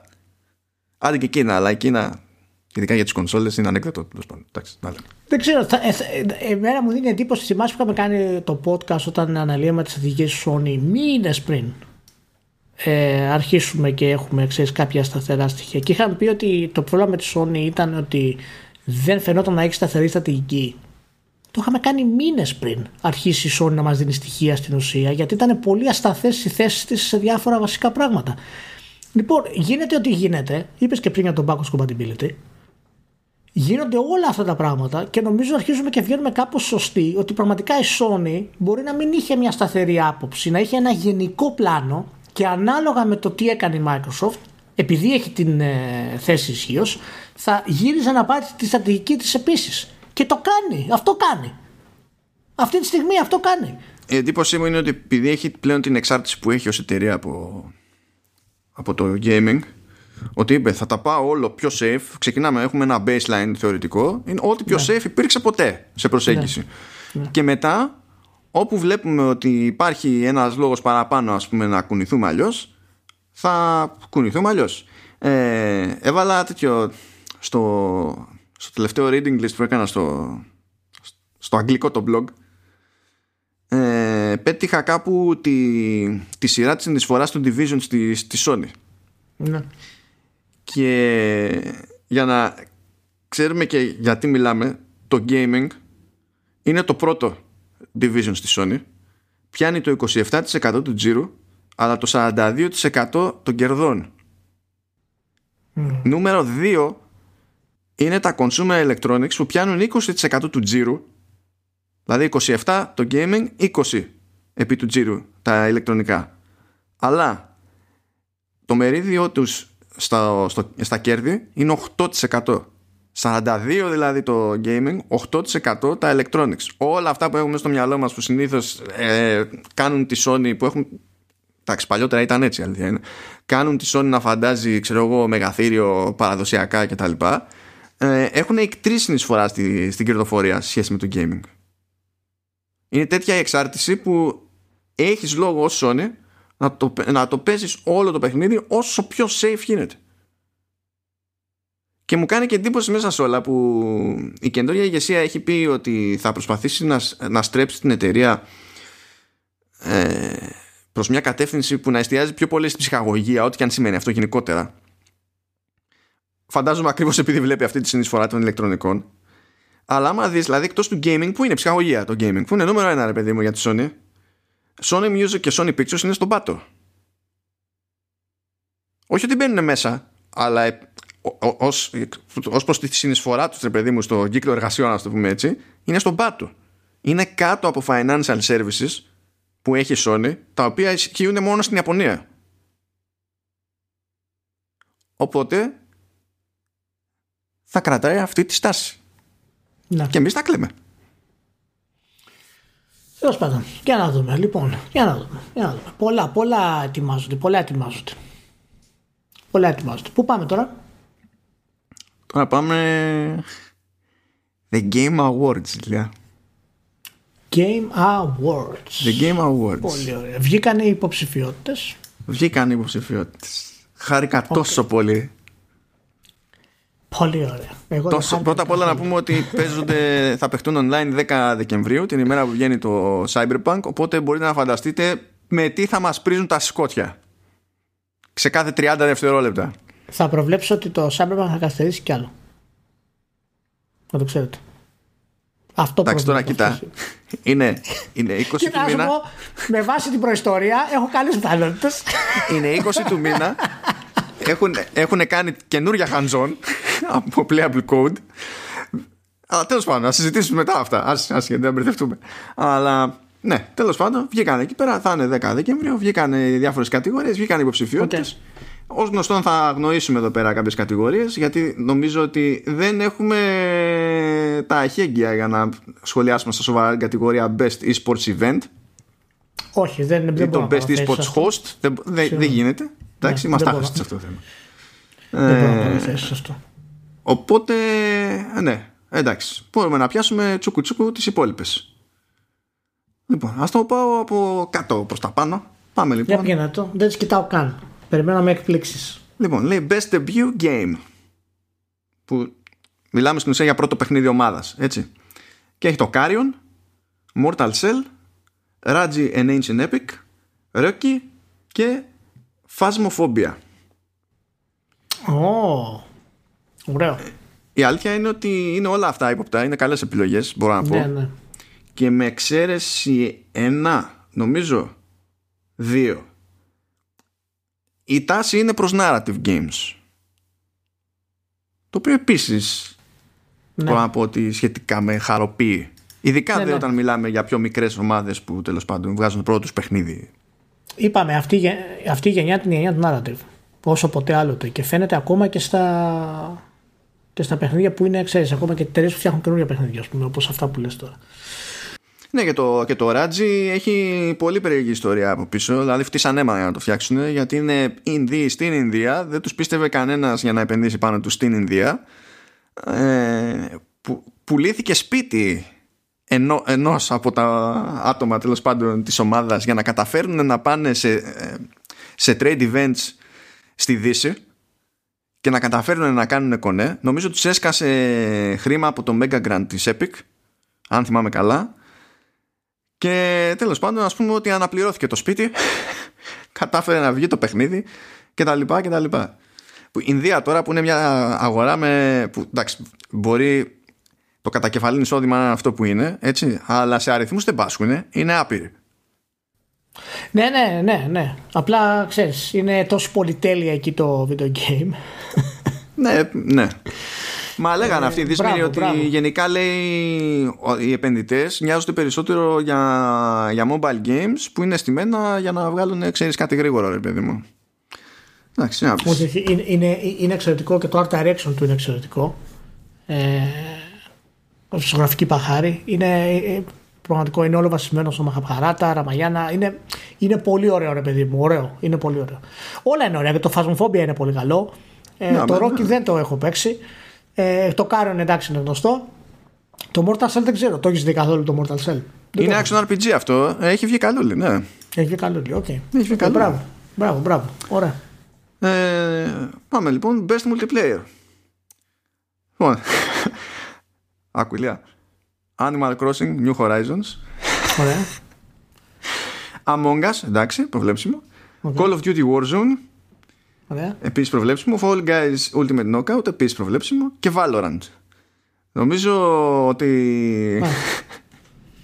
Αν, κοίτα, αν το πάρει το Valorant, κλείστα όλα. Λοιπόν, το Valorant είναι ο πραγματικός φετεριστής εδώ πέρα, έτσι. δηλαδή δεν θα θα... είναι καν εδώ. Ναι. Δηλαδή αν, αν, αν έπαιζε Among Us η κατηγορία, ναι. θα έφταιγε το Valorant. Γιατί νομίζω ότι μπήκε απλά για να μπει Riot, ας πούμε. Όλες οι άλλες επιλογές είναι πιο λογικές και εντάξει, προφανώς δεν πετάω τη σκούφια μου να κερδίσει το Warzone της Activision. Όχι επειδή είναι μάπα, δεν έχω αυτό το θέμα, αλλά εντάξει, στην τελική Activision είσαι, δεν το έχεις ανάγκη, φίλε. Α το κερδίσουν οι άλλοι, ξέρω εγώ.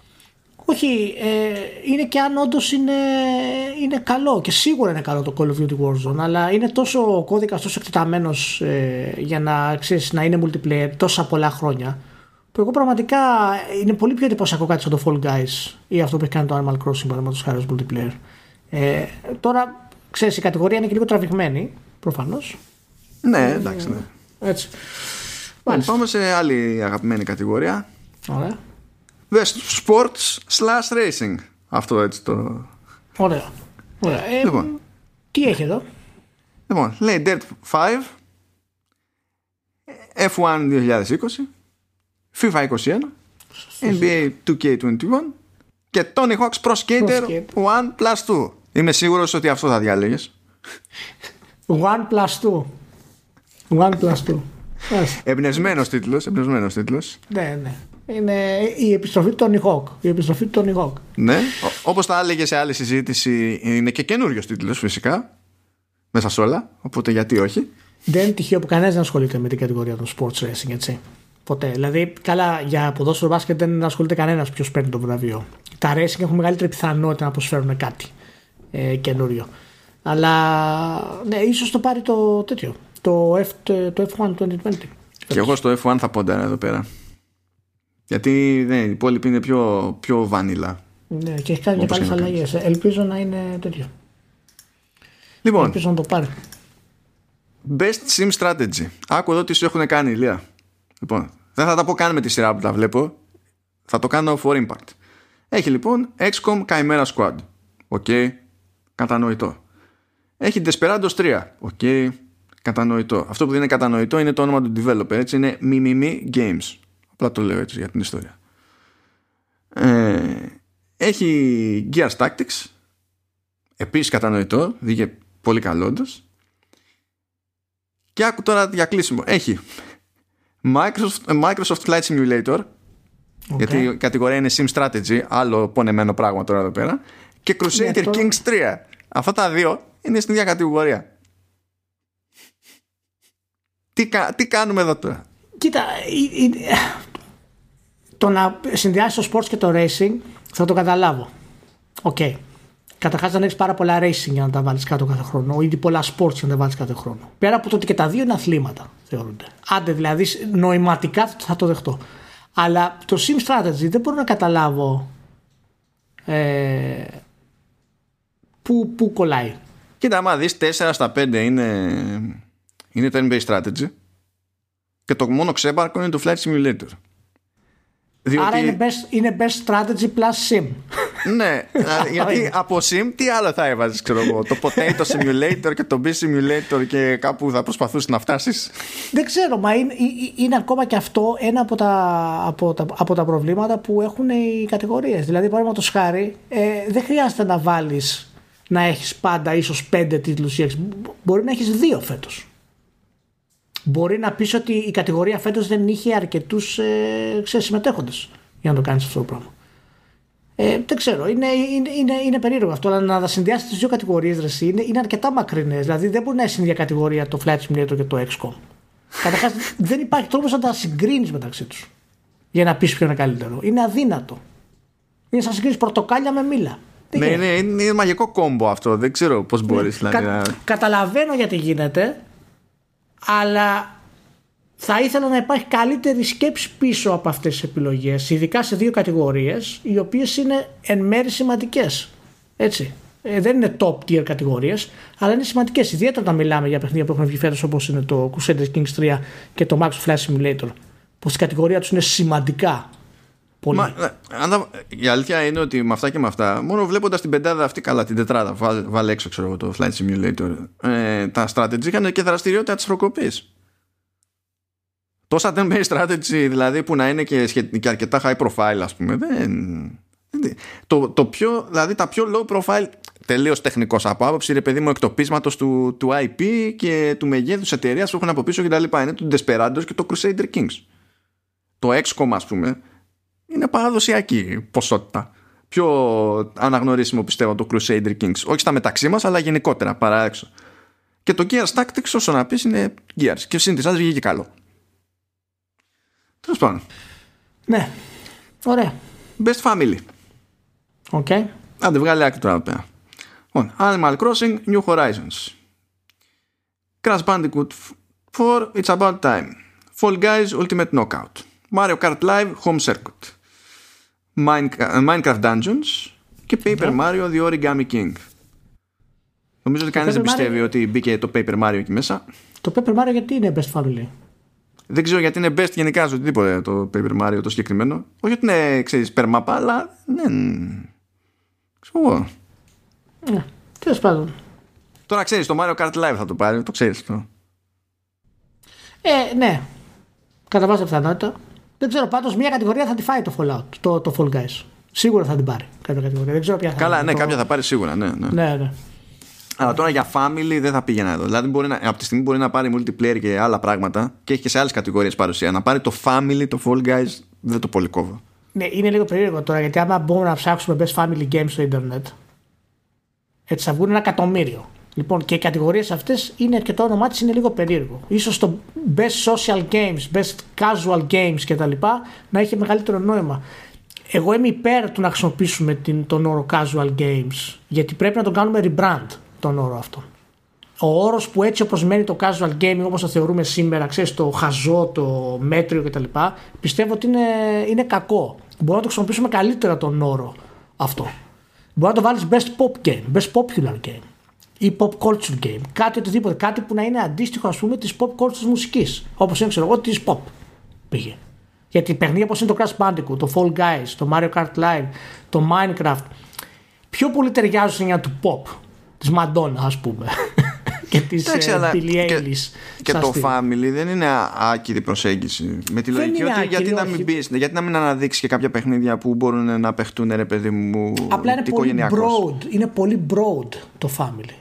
Είναι, δηλαδή, οικογενειακά παιχνίδια τι εννοείς, εννοείς ότι είναι παιχνίδια τα οποία δεν έχουν βία, τα οποία μπορούν να τα παίξουν παιδιά, τα, τα οποία μπορούν να τα παίξει με άλλους ταυτόχρονα; Είναι λίγο, είναι λίγο broad αυτό το πράγμα στο τέτοιο. Αλλά, αλλά τέλος πάντων. Σί, σίγουρα είναι καλύτερο κατά τη γνώμη μου από το Best Sim Strategy πάντως. Απλά το, το casual, το casual ας πούμε θα σε έβαζε στο τρυπάκι να συμπεριλάβεις και πράγματα που είναι πιο, πιο solo play. Ενώ στο family προσπαθούν να μην είναι καθαρά solo και καλά ξέρεις ναι, ότι... ναι αυτό είναι, αυτό είναι επειδή και δεν έχουν βρει ακριβώς για το θέμα της κατηγορίας πώς να εκφράσουν το, το multiplayer το, της οικογένειας να το πούνε σωστά. Οπότε ίσως αυτό λειτουργεί καλύτερα έτσι. Okay. Πάμε λοιπόν best fighting. Λοιπόν εδώ γίνεται καλά δεν... Λοιπόν, Gran ε. Blue Fantasy Versus ΟΚ. Ναι, Εντάξει. Ναι, ναι. Street Fighter 5 Champion Edition. Μέχρι πότε θα ασχολούμαστε, δεν ξέρω. Καλό είναι. Καλό χρυσό, ΟΚ, okay, αλλά. Ξέρω εγώ. One Punch Man, A Hero Nobody Knows. Δεν ξέρω πώς προσγειώθηκε. Μάλλον ξέρω πώς προσγειώθηκε. Ήταν τόσο ε, έτσι και έτσι η δραστηριότητα στο άθλημα το τελευταίο έτος που κατάφερε να πάρει υποψηφιότητα του One Punch Man, το οποίο δεν νοείται να παίρνει υποψηφιότητα γενικά του One Punch Man. Και Under Night in Birth Exe, Late CLR. Αυτό. Δεν φταίω εγώ για τον τίτλο και α, επίσης Mortal Kombat 11 slash Ultimate. Okay.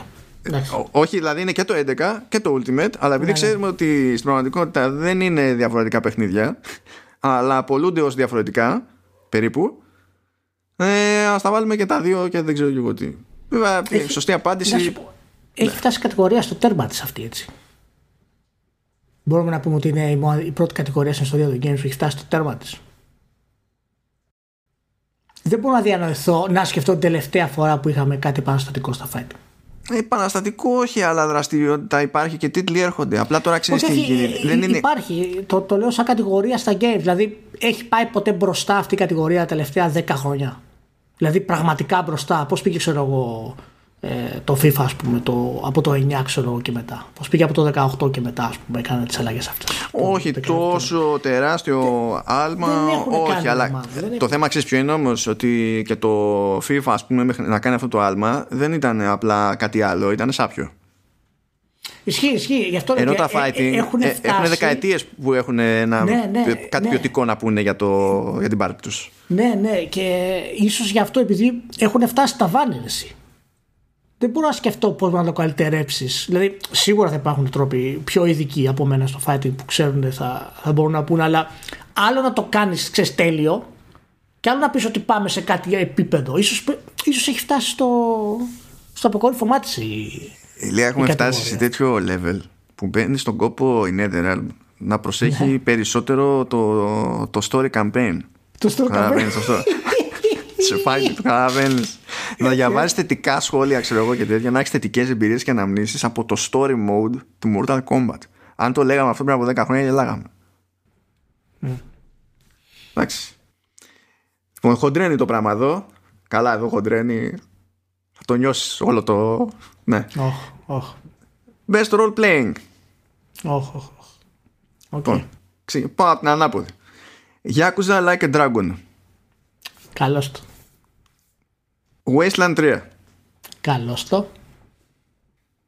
Genshin Impact. Πραγματικά φύγει από εδώ. Έχω βαρεθεί να τα ακούω. Πω, πω, Genshin Impact. Είναι καλό όπως λένε. Πολύ καλό. Ναι, είναι καλό για το ότι ε, είναι τζαμπέ και έχει production values. Ε, ναι. Και εντάξει, ξέρω εγώ, οκ. Okay. τώρα εδώ το ότι παίρνει τη συγκεκριμένη υποψηφιότητα πιστεύω ότι έχει να κάνει περισσότερο με δημοφιλία και όχι επειδή είναι τόσο υπερτούμπανο. Γιατί μέσα σε όλα έχουμε. Τι έχει μέσα στην κατηγορία Ηλία, έχει Persona 5 Royal. Οπό-, Το οποίο έχει να αντιμετωπίσει όπως αντιλαμβάνεσαι το Final Fantasy VII Remake. Α, μάλιστα. Δέσαμε τώρα. Κάναμε πεντάδα. Να σε ρωτήσω, το Persona 5 Royal τι το ξανάβαλε; Τι δεν το ξανάβαλε. Δεν ήταν το Persona 5 από μόνο του; Πότε βγήκε πέρσι για το Persona 5. Φέτος να με τρελάνουν. Το... Έβαλε, μπήκε ναι. και το κανονικό Persona 5 και βάλαν και το Royal. Ναι. Οκ. Εντάξει. Καλά, δεν, μπο- δεν είναι και περίπτωση που είχαν μια μικροδιαφορά. Εντάξει. Τέλος πάντων. Το, το Όχι, κατανοώ. αλλά- ρε παιδί μου. Ξέρω εγώ. Δεν ξέρω. Μου φαίνεται περίεργο να το ξαναβάζεις. Ε, Βασικά, μέσα στο όλη πράγμα. αυτή η κοτε- η κατηγορία είναι από μόνη της αρκετά περίεργη ώστε να, έχει, να, είναι, να είναι διευκόλυνση για όλους τους εμπλεκόμενους να το πάρει το Γιάκουζα. Που δεν βγάζει νόημα. Ναι, το οποίο δεν πρόκειται να γίνει. Όχι, δεν πρόκειται να γίνει, αλλά τουλάχιστον θα έχει πλάκα. Ε, κοίτα, εάν είμαστε δίκαιοι, ε, θέλω να- για μένα τουλάχιστον, πιστεύω ότι η κότα πρέπει να είναι στο Westland 3 και στο Genshin Impact. Σύμφωνα με τους, ε, με τις, με τους υποψηφίους που είναι μέσα. Γιατί το Persona 5 για μένα έχει ήδη βραβευτεί ή τουλάχιστον ήταν υποψήφιο. Δεν θυμάμαι σίγουρα, αλλά πρέπει να ήταν υποψήφιος στα Best Role Playing όταν βγήκε, αν είναι δυνατόν. Ή τουλάχιστον ελπίζουμε να ήταν. Ναι, ναι. Ναι, και το Final Fantasy Remake είναι ένα. Δεν είναι στην ουσία RPG όπως γνωρίζουμε τα RPG. Είναι ένα, ένα corridor based παιχνίδι, ας πούμε, με μάχες και, και μυστήρια μηχανισμούς σε αυτό το πράγμα. Οκ, αυτό είναι. Ε, είναι remake. Ε, Κάτι είναι πάλι μισό. όμως δεν είναι, δεν είναι RPG. Γιατί. Καλά. ε, ε, RPG είναι, RPG είναι. Οκ, RPG είναι. είναι. Είναι action RPG. γιατί με τη στενή έννοια του όρου τίποτα από αυτά δεν είναι RPG βασικά. Αλλά. Ξέρω εγώ. Όχι, εντάξει, ναι, είναι, είναι RPG με την παραδοσιακή και τα λοιπά. Απλά μου κάνει εντύπωση γιατί είναι remake και είναι μισό. Τι μισό; Το 1 το εν τέταρτο είναι στην ουσία. Το Persona 5 Royal είναι. Δεν μπορείς να το λες το 1 τέταρτο και μισό. Δεν έχεις αντίληψη Πόσο του είναι, όλου. πόσο είναι, Μα το δεν ένα έχεις έκτο, εικόνα πόσο του όλου. είναι; Ένας έχει αντίληψη του όλου και ξέρεις ποιο Ποιος είναι. ποιος πες το να πες το όνομά του, θα ακούσω. Πες το όνομά του. Πες το όνομά του, πες το όνομά του. Αρνούμαι, αρνούμαι, δεν μπορώ. Έκανε και κάτι δηλώσεις τώρα τελευταία για Kingdom Hearts. Λέει: Θέλω να κλείσω, λέει, τρύπες, ξέρω εγώ, στη- στο σενάριο. Παρότι έκλεισα Πώς, αυτές που πώς έκλεισα. θα τις κλείσεις τρύπες; Θέλε- Πώς θα τις και- κλείσεις αυτές τις Αλλά τρύπες; θέλω ταυτόχρονα, λέει, να κάνω κάτι πολύ διαφορετικό στο, για, για τη σειρά. Και θα- άσε μας, άσε μας. Σήκω και βγήκε. Μα, ε, μανώ, μην τον αποπαίρνεις. Άστο να κάνει κάτι διαφορετικό. Α, να μην κάνει το ίδιο μπορεί. Άστο να κάνει κάτι διαφορετικό. Δεν ξέρουμε. Άστο, μην τον αποπαίρνεις τον Ναι, άνθρωπο. θα πάει Και- την κατηγορία μπροστά στο, στο Kingdom Hearts. Που ποτέ δεν πήγε η κατηγορία μπροστά χάρη σε Kingdom Hearts. Θα το καταφέρει τώρα. Τέλος πάντων. Ε, Ναι, οκ. Εντάξει. Τέλος πάντων, ε, εντάξει, από του από, από τους υποψηφίους, εγώ δεν θεωρώ ότι το Final Fantasy VII αξίζει να το πάρει. Το... Ούτε είναι ιδιαίτερα καλό παιχνίδι, ούτε είναι ιδιαίτερα καλό RPG. Έχει πολύ κακό γράψιμο. Ε, το story του είναι ό,τι να είναι. Ε, δεν είναι ολοκληρωμένος στο βασικό του story. Το Genshin Impact από την άλλη ε, ισχύει ότι έχει πάρα πολύ μεγάλη δημοφιλία. Έχει πολύ τρομερά συστήματα μέσα, αυτό είναι αλήθεια. Δεν έχει. Το έπαιζε ένας φίλος μου βασικά και το έχουμε συζητήσει. Ε, μου είπε ότι ε, πρέπει να φτάσει στο 16 level για να μπει στο πάρτι. Και πρόσεξε, αυτό στην ουσία ε, είναι πάρτι των 4. Δεν πας παραπάνω μέσα στο παιχνίδι. Ε, και οπότε είναι πιο εύκολο έτσι να έχει τα ability τα δικά σου, να κάνουν complement με ability άλλα κτλ. Έχει πολλά συστήματα μέσα. Το Persona 5 Royal, εντάξει, προφανώς είναι παιχνιδάρα. Ε, εντάξει, δεν αλλάζει τόσο πολύ το main story, ας πούμε. Α, και να τα ψοφήσει η συστήματα. Μοργάνα. Α, Το- ναι, εντά- ναι, δηλαδή, να σου πω κάτι. Ο Άμα, άμα, Μοργάνα, βγάζαν τέλος την- πάντων. Ο Μοργάνα. Ο Άμα Ή, ήταν ό,τι να είναι, αυτό το πράγμα. άμα ήταν Persona 5 No Morgana Edition και είναι το ίδιο με το κανονικό Persona χωρίς Royal, θα ήταν υποψήφιο. Εγώ το βάζα.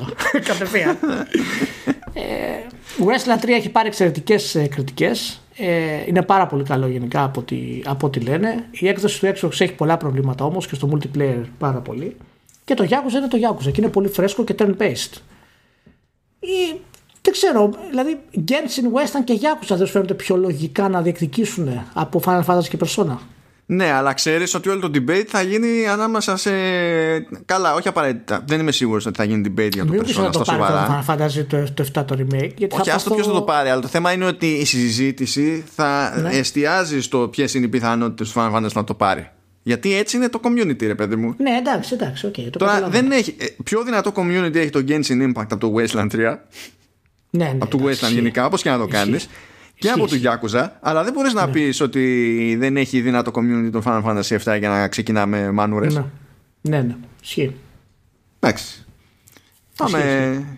Πάμε αγαπητέ, Best Action Adventure. Αυτή η κατηγορία περιλαμβάνει τα πάντα όλα που θα περίμενες. Και γι' αυτό Ε, έχει. Είναι, είναι, είναι η καλύτερη μας κατηγορία. Είναι η κατηγορία που είχε τη μεγαλύτερη επιτυχία αυτή τη γενιά. Έχουμε δει τις μεγαλύτερες επαναστάσει σε αυτή την κατηγορία.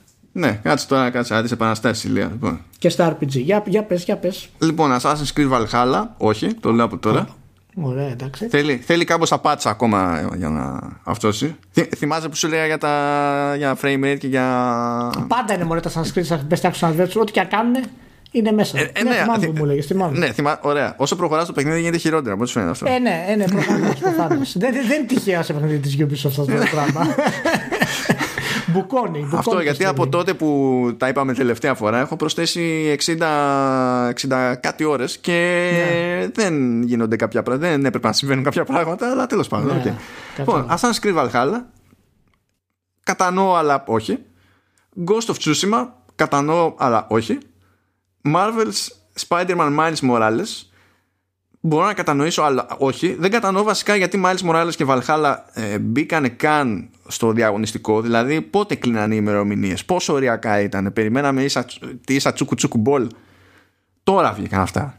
Δηλαδή πιο τώρα το πεθαίνεις. Valhalla, το Valhalla δεν θα έπρεπε να είναι τέτοιο. Action RPG. RPG ή όχι. Όχι. ε. Ε, μπορεί να μην ρώτησε κανένα τη, τη Ubisoft. έτσι. Μπορεί, μπορεί, μπορεί. μπορεί να μην ενημερώθηκε, ξέρω εγώ. ε, ναι. Γιατί εντάξει, οκ. Ε, Ori and the Will of the Wisps, το οποίο είναι μετά από τα πατσαρίσματα του τουλάχιστον είναι πολύ καλό. Star Wars Jedi Fallen Order, για το οποίο πιστεύω χωράει debate, μπορεί να δείξει κατανόηση, αλλά μέσα σε όλα εκεί μέσα υπάρχει το The Last of Us Part 2 και στην ουσία διαλύεται η συζήτηση γιατί μόνο σαν execution να το πάρεις ας πούμε και να μην σε νοιάζει Ναι, τίποτα δεν άλλο. έχει, η- η- στη- ειδικά στην κατηγορία του Action Adventure δεν έχει ανταγωνιστές. Ναι, Ε, δεν, δεν. Το Last of Us και το. Για μένα, το Last of Us και το Ori ε, πρέπει να κοντραριστούν στα ίσα για το ποιος θα το πάρει. Το Jedi Fallen Order με ικανοποίησε. Ε, φυσικά δεν ήταν πάρα πολύ καλό, αλλά με ικανοποίησε και είναι, είναι καλή στροφή για την EA. Δηλαδή αυτοί οι τρεις τίτλοι ε, είναι, είναι εξαιρετικοί. Το Marvel Spider-Man προσωπικά το θεωρώ σαν expansion περισσότερο ε, και όχι σαν full blown ε, παιχνίδι. Ε, Assassin's Creed Valhalla και Ghost of Tsushima δεν μου αρέσανε. Τα θεωρώ δηλαδή πανομοιότυπα παιχνίδια με μέτριο story, κακό γράψιμο και χαρακτήρες και ε, συγγνώμη το Valhalla δεν το έχω παίξει προσωπικά ε, από αυτά που έχω δει ε, αλλά σίγουρα το Tsushima δεν αξίζει κατά τη γνώμη μου το hype που έχει πάρει και αυτό προέρχεται πάρα πολύ από το μίσος που έχει φάει λόγω το Last of Us στην ουσία σε πάρα πολλά, σε πάρα πολλά επίπεδα αλλά να σου πω κάτι τα α, side activities, τα side quest γενικά του Assassin's Creed είναι έτη φωτός καλύτερα από το Tsushima κατά τη γνώμη μου τουλάχιστον του Odyssey Ω, αυτό θέλει. Αυτό θέλει άλλη συζήτηση. Ε, γιατί έχω, έχω, έχω να σκεφτώ συν και πλην και στις δύο. Ε, πρώτα απ' όλα, του Valhalla προφανώς, δηλαδή ξεκάθαρα, Δεν- δεν ξέρω είναι για καλύτερη Valhalla. φάση σε σχέση με, με Odyssey. Καλύτερη φάση. τότε για μένα τα side quest του Valhalla θα είναι καλύτερα από το Tsushima. Γιατί το Tsushima στην ουσία τα side quest που έχει είναι πάρα πολύ πεζά. Δηλαδή τα side activities, ακολουθώ τις ε, αλεπούδες και όλες αυτές τις χαζομάρες, ε, είναι καθαρά grind stats, τίποτα άλλο. Για το Ναι, αυτό, αυτό ισχύει. Απλά ε, λειτουργούν με πιο φιλικό τρόπο. Εκεί χάνει το Valhalla, ναι. ενώ στο Valhalla είναι όντως καλύτερα. Ναι, μπο- ναι, σ- σχεδιαστικά, είχαμε ξαναπεί, σχεδιαστικά το Tsushima ε, κάνει πολλά καλά πράγματα που θα έπρεπε να έχουν τα open world. Ναι, δηλαδή ε, σε, σε, τέτοια, σε τέτοιο επίπεδο δηλαδή θα έπρεπε να κοιτάζει να κάνει τα ανάλογα ξέρω εγώ και, και η Ναι. Ubisoft. Έχει... Ναι, πρέπει. Μόνο και μόνο το, το quick travel στα, στα side activities είναι όλα τα λεφτά. Αλλά αυτό δεν είναι με το, με το grind concept των side activities, έτσι. Αλλά ε, όλα θα έπρεπε να υπάρχουν και άμα θες απενεργοποίησέ το. Άμα βαρεθείς, ενεργοποίησέ το. Άμα θες να το κάνεις έτσι, ας πούμε. Πάντως, Ε, μιας σίγουρα και λέμε σ- για, τη, ναι. για την περίπτωση του, του Valhalla, να σου πω το εξής. ε, θέλει καιρό ακόμη, όχι απλά για να ισχύσει το παιχνίδι που θέλει patching, ξεκάθαρα, έτσι. Αλλά εγώ πιστεύω ότι δεν μπορεί να γίνει super duper συζήτηση ακόμα για το Valhalla ούτε στα media. Διότι, να σου πω ηλία το εξής. το review guide λέει πηγαίνετε μέχρι το skill level 150 τουλάχιστον για να έχετε βγάλει έναν όγκο ξέρω εγώ του main και να έχετε πάρει χαμπάρι και πώς λειτουργεί το, το skill tree και τα λοιπά. Θέλω να σου πω Ηλία ότι το ένα από τα τέσσερα storylines που έχει το παιχνίδι ε, ως προτινόμενο skill level έχει 3.20 όποιος έχει γράψει review ακολουθώντας το review guide δεν έχει πάρει χαμπάρι ειδικά σε επίπεδο storyline αλλά και σε, και σε άλλα πράγματα δεν έχει πάρει χαμπάρι Απαράδεκτο. ναι, Και εντάξει. να σου πω κάτι. Μου χτύπησε στο μυαλό πριν γιατί είπε το εξής. Όσο προχωράει το παιχνίδι, ε, μειώνει την απόδοσή του. ναι, ναι. Το οποίο είναι, είναι κλασικό κομματάκι της Ubisoft σε, σε μεγάλο βαθμό. Ε, μα την Παναγία έχω δει 7-8 reviews του Valhalla. Και δεν το λέει κανένας αυτό. Που σημαίνει, αν το συνδυάσουμε και με αυτό που είπες τώρα, ότι τουλάχιστον αυτούς, που- αυτοί που είδα εγώ, το παιχνίδι το έχουν πάει πάνω από 40-50 ώρες. Δηλαδή δεν έχουν ξεκινήσει τίποτα στην πραγματικότητα. Γιατί από ό,τι λένε τουλάχιστον, τώρα δεν ξέρω αν θα τους εμπιστεύομαι, αλλά ε, το Valhalla είναι μεγαλύτερο από το Odyssey. Όχι δεν είναι μεγαλύτερο από το Odyssey Δεν είναι μεγαλύτερο. Okay. Δεν είναι πολύ μικρότερο, είναι λίγο μικρότερο και πάλι άμα καθίσεις και πεις ότι θα κάνω όλα τα site θα βγει μία ή άλλη. Αλλά Μία άλλη. δεν Γιατί είχαν είναι... πει ότι θα είναι μικρότερο, πιο μαζεμένο. Είχαν πει. Τέλος Ή- Είναι, είναι, είναι πιο, στε- δηλαδή μπορείς να βγάλεις και τα τέσσερα storylines ε, σε λιγότερο χρόνο, ξεκάθαρα. Δηλαδή, Okay.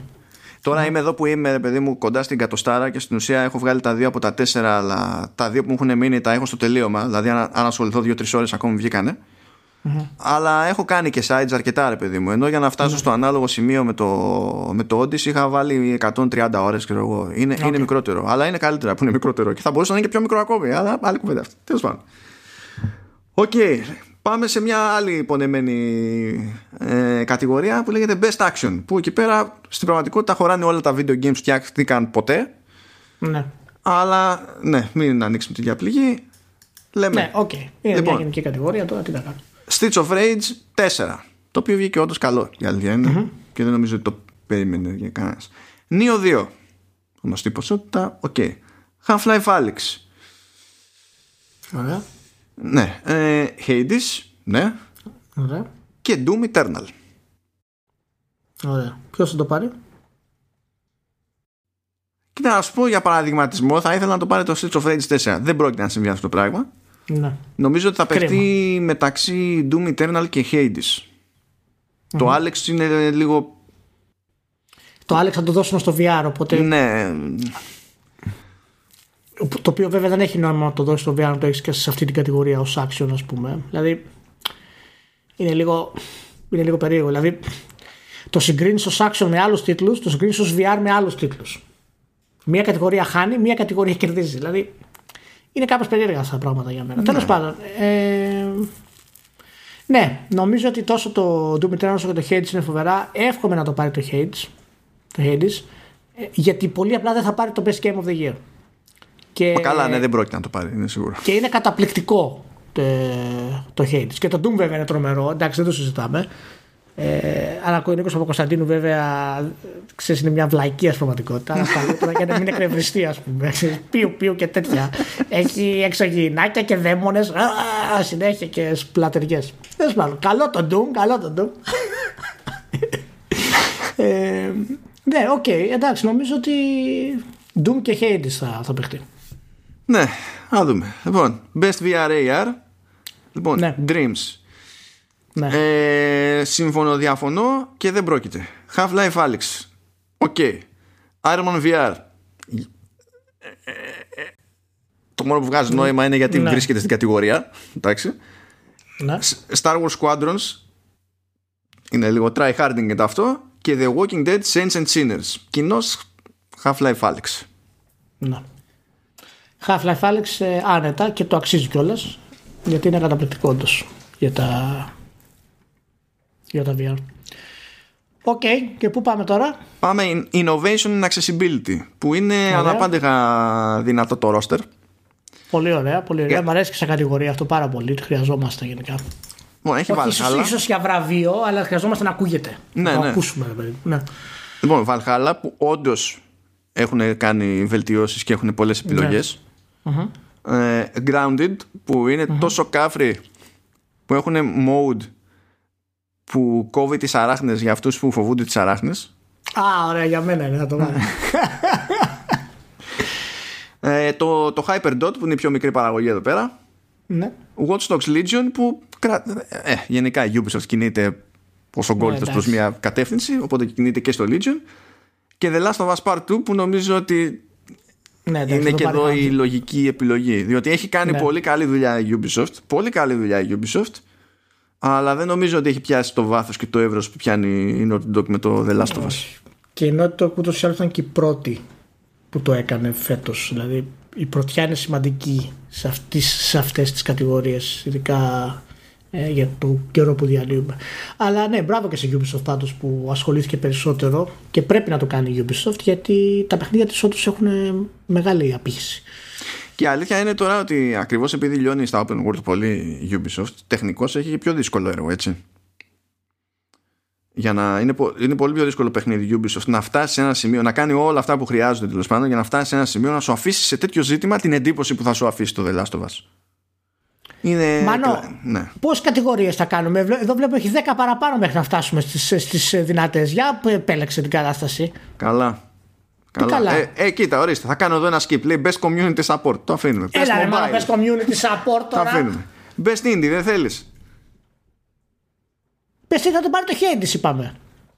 Όχι, έχει και, Καλά. το Fall, ε, έχει και το Fall Guys. Ε, μα, Κάτσε να, είδες, να μπω. έχει. Τώρα μπαίνω κι εγώ.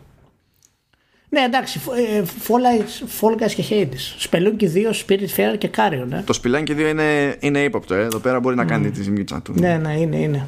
είναι. είναι. Α, θα κάνω κι άλλο Παιχνιδάρες skip. όλα. Θα κάνω κι άλλο. Best Παιχνιδάρες. ongoing. Είναι φυσικό να το κάνω αυτό skip. Games for Impact. Δεν μ' αρέσει που το κάνω skip, αλλά θα το κάνω. Απλά Μ' αρέσει. Ε, και εν τω μεταξύ μ' αρέσει το Best Ongoing, να το ξέρεις. Για πάμε. Με Games for ξέρεις. Impact. Όχι, εμένα με νοιάζει πιο πολύ το Games for Impact γιατί καταλαβαίνω γιατί υπάρχει και μου αρέσουν και Ναι, όχι, οι καλά είναι, επιλογές καλά είναι, και, βέβαια. και τα λοιπά. Έτσι, βέβαια. αλλά η, η κατηγορία, το concept της κατηγορίας, το, αυτό το Games for Impact λίγο με ενοχλεί. Αλλά Ε, πρέπει, να τη, πρέπει να τη βάλουμε αυτή, το έχουμε ξαναπεί τώρα. Μέχρι να είμαστε σίγουροι με τον εαυτό μας ότι είμαστε εντάξει, πρέπει να το πιέζουμε, το αυτονόητο. Καλά, Αφού το το, πάμε ξέ- το, σοβαρά. ξέ- το ξέρεις τώρα πώς πάει. θα θέλει. Δεν, είναι- θα- δεν θα- ξέρω αν μπορούμε να το πάρουμε σοβαρά. Δεν βλέπω.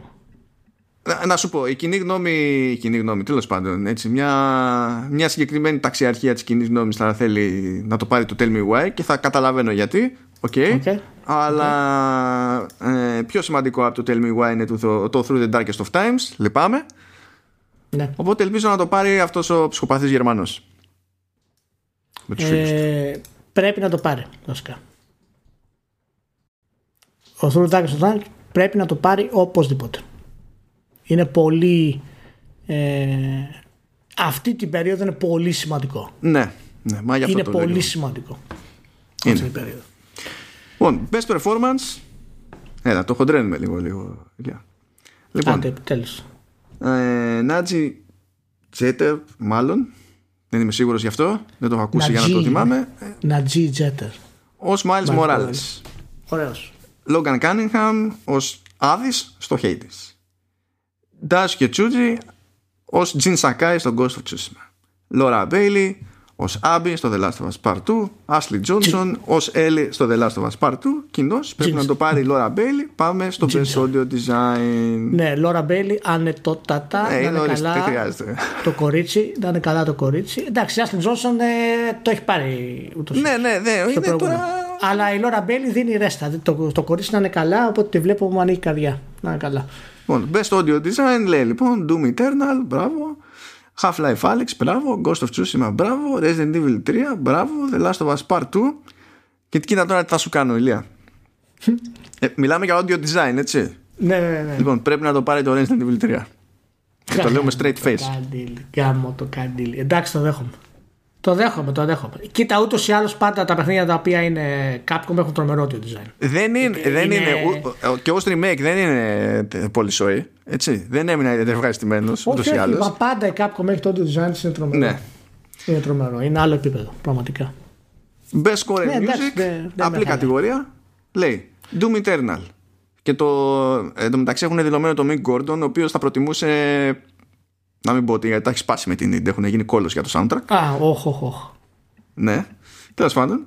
Ε, Final Fantasy VII Remake. Ναι. Ε, Hades. Okay. Ori and the Will of the Wisps και The Last Ωραία, of Us το- Part 2. Ναι. Ε, εγώ, εγώ θα ψηφίσω Ori σε αυτή την περίπτωση, λυπάμαι. Και εγώ ρε θα ψηφίσω σε αυτό το καταπληκτικό. Καταπλα... Αυτό το σκεφτό δηλαδή με το που το είπε, μου ήρθαν τα tunes κατευθείαν. Καταπληκτικό πραγματικά. Coolness, ωραία. Έτσι πάμε αέρα. Είδες όταν υπάρχει αυτές τις κατηγορίες. Ε, ε, Ξέρω Μανώ. ότι εμείς θα τις βγάλουμε άνετα όμως. το το για- debate καλά, είναι τα τα- υπόλοιπα. Δεν Τα είναι; είχε υπολογισμένα, εντάξει. Ε, τώρα, οκ. εντάξει. Ε, εντάξει, συγγνώμη. Ε, Λοιπόν, τι- Best Art Direction. Λοιπόν, Ωχ, ναι. Final Fantasy VII Remake, Ghost of Tsushima, Ωραία. Hades, Ori πάλι, and the Will of the Wisps και The, the Last of Us Part The Last 2. of Us. Λοιπόν, λοιπόν, Final Fantasy όχι. Hades Όχι. ναι. Ghost of Ναι. Tsushima για Art Direction θα πω ναι. Ori θα πω Ναι. ναι. Ναι. The Last of Us Part 2 δεν είναι ανάγκη. Αυτό θα πω. Όχι. Όχι, δεν χρειάζεται. Ε, το Art Direction. Δεν είναι τόσο εντυπωσιακό το Art Direction του, του Last of Us Part 2 σ- σε σχέση με τους ε, υποψηφίους ε, που έχει εδώ. Προσωπικά θα, θα το έδινα στον Ghost of Tsushima. Ίσως είναι το μοναδικό που θα το έδινα γιατί δένει πάρα πολύ το Art Direction με το gameplay.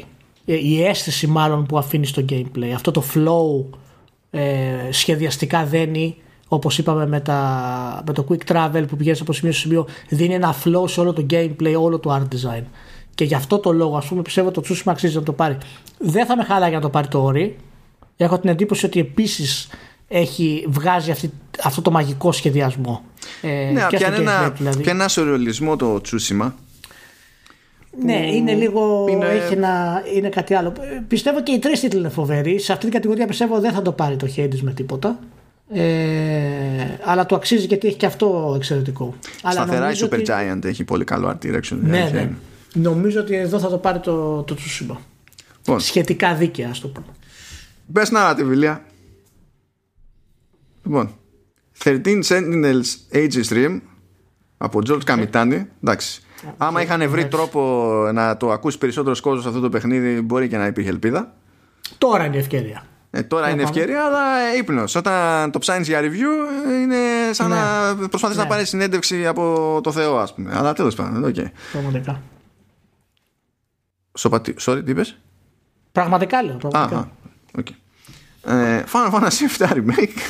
Μάλιστα. όπου, είναι, όπου υπάρχει το πετάμε μέσα το Final Fantasy. Ναι, ναι. Δηλαδή, Ghost of Tsushima, όχι. Ε, Hades, ναι. Οκ. The Last of Us Part 2, ναι.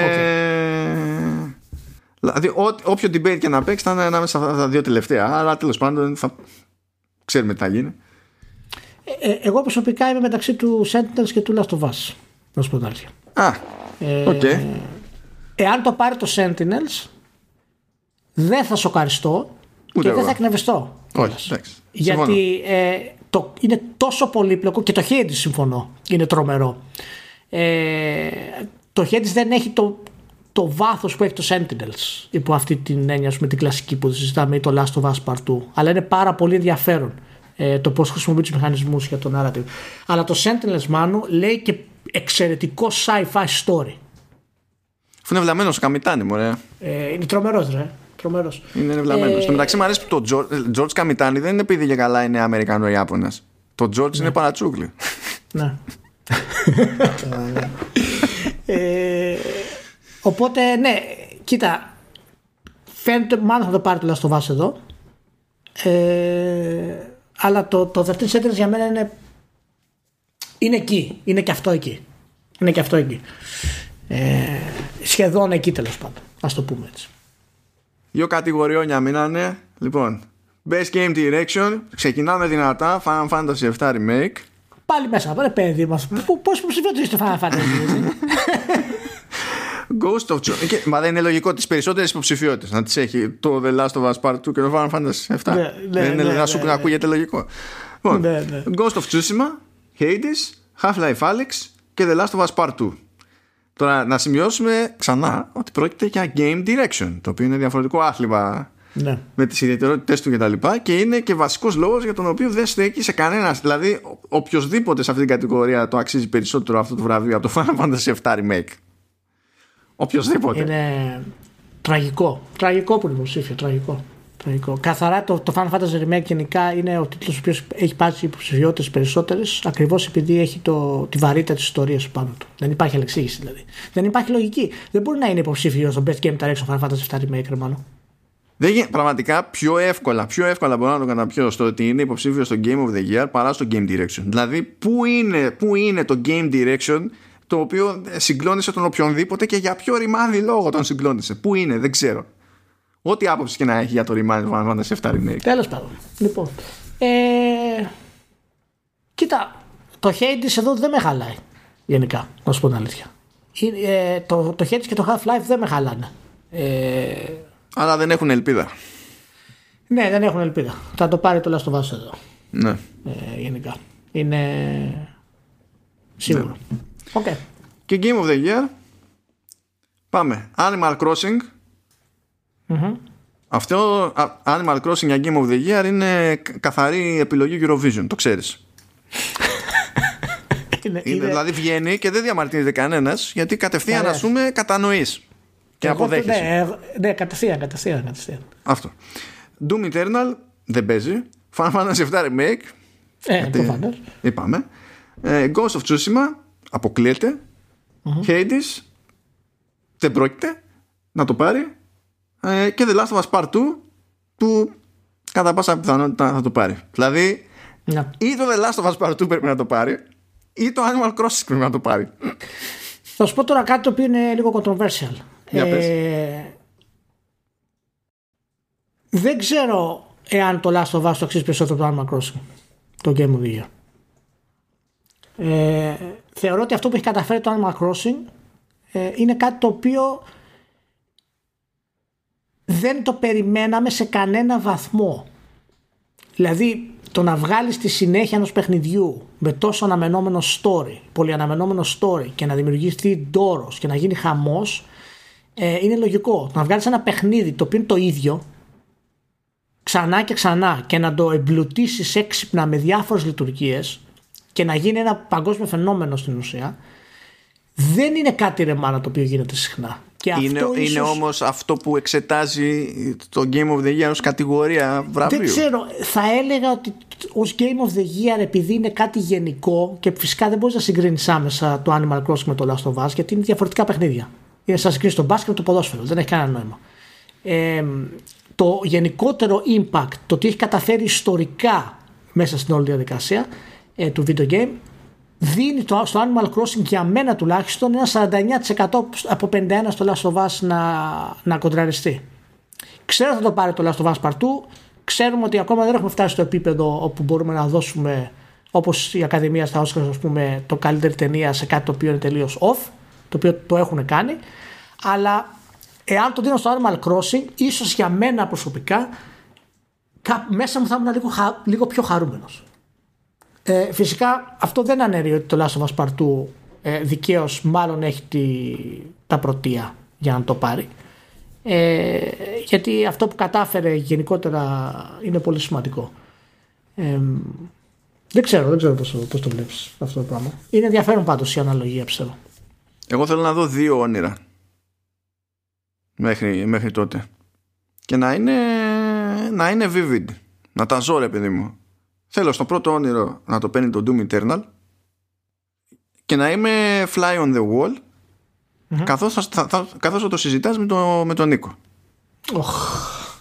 Αυτό είναι το πω, ένα μην μου όνειρο. Το Μην μου δεύτερο το κάνουν όνειρο αυτό, μην μου το κάνουν αυτό γιατί αλλά δεν πρόκειται να με αφήσεις, ξέρεις τι θα μου, θα μου τραβήξει. Για Εσύ ένα έχει χρόνο. αφιερώσει τόση ενέργεια να κράσεις τον Doom Eternal πριν βγει οπότε καλά να πάρεις. Δεν κράζω το Doom Eternal, κράζω γενικά το Doom. Α, ε, βελτίωση. ναι, για να εκνευρίσω τον Παπα-Κωνσταντίνο και τους υπόλοιπους. Που παίζουν το παιχνιδάκι και κουνάνε μια κάμερα και σκοτώνουν τερατάκια. και νομίζουν ότι κάτι κάνουν. Ε, και στο άλλο όνειρο που θέλω να είναι το τελε... δηλαδή θέλω να τα δω και με αυτή τη σειρά πρώτα θέλω ένα όνειρο και να κερδίζει το Doom Eternal και στο άλλο όνειρο το τελευταίο θέλω να το κερδίζει το Final Fantasy VII Remake το μαλάκα, δεν αντέχω. Και να είμαστε.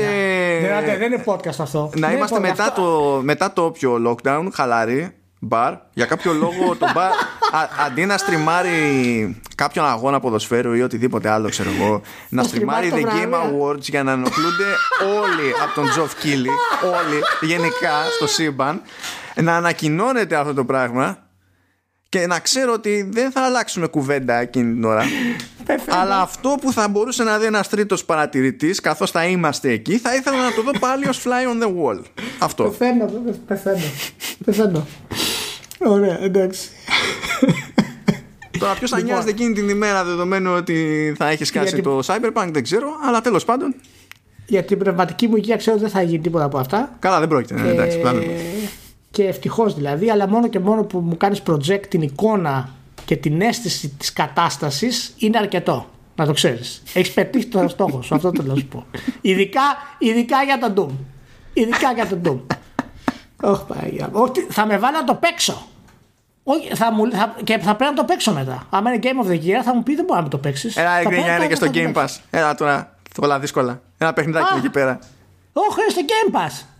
Άρε, Microsoft Game of the Year μου δίνεις να παίξω. Ναι, μα, να, ορίστε, φαντάζεσαι. ξέρεις, δεν θα κρύβεται πουθενά μετά. Θα ανοίγεις το Xbox και θα, σου, λέει- θα, θα αλλάξεις το splash screen. Αντί να δείχνει το κλασικό, ξέρω εγώ, για το μηχάνημα, θα δείχνει. Wow, Game of the Year. Ωραία. Κοίτα, πέρα από κάποιες χαζομάρες που τις έχουμε ξαναπεί και θέλουν δουλειά για να φτιαχτούν, κατηγορίες έχουν αρκετό ενδιαφέρον φέτος, τουλάχιστον για μας. Για αυτούς που θα τις ψηφίσουν, πιστεύω ότι θα είναι πολύ straightforward τα, τα πράγματα. Αλλά τι να σου πω. Θα ήθελα να γίνουν κάποιες εκπλήξεις ε, φέτος. Και το Game of the Year για μένα δεν είναι καθόλου τόσο ξεκάθαρο όσο περίμενα πριν ότι θα είναι. Νομίζω ότι φέτος έχουν κάνει πιο ok δουλειά γε- σε γενικές γραμμές στη, Ναι. στις κατηγορίες και το τι έχουν συμπεριλάβει που παρά τα διάφορα off το οποίος θέλω να σημειωθεί ότι το λέω εγώ Ηλία διότι κράζω κάθε χρονιά όσο κράζω αλλά όταν υ- θεωρώ ότι υπάρχει βελτίωση λέω ότι υπάρχει βελτίωση εντάξει Αυτό Ηλία μάλλον, α- αυτό μάλλον είναι μία φορά κάθε τέσσερις αιώνες. ε, να το καταφέρνουν πιο συχνά Δεν Ω. πιάνετε, δεν πιάνετε. Μια χαρά το καταφέρουν. Εσύ ανάποδος. Να πω ότι για μένα το κατάλληλο top για Game of the Year ε, θα ήταν τα εξής. Τα έχω σημειώσει, περίμενα. Ε, του, του, του, του, του, του, του. εννοείς για υποψηφιότητες τώρα έτσι; Για υποψηφιότητε. Για Game of the Year Animal Crossing, Last of Us 2, Hades, Crusader Kings 3, 13 Sentinels και Half-Life Alyx. Αυτά για μένα θα ήταν τα δίκαια για Game of the Year. ολόκληρη Το ιστορία ξαναλέω. τώρα για να, κα- για να, για να βγάλεις το Doom Anim- Animal, όχι, όχι. Animal Crossing, Last of Us Part 2, Crusader Kings 3, Hades, 13 Sentinels και Half-Life Alyx.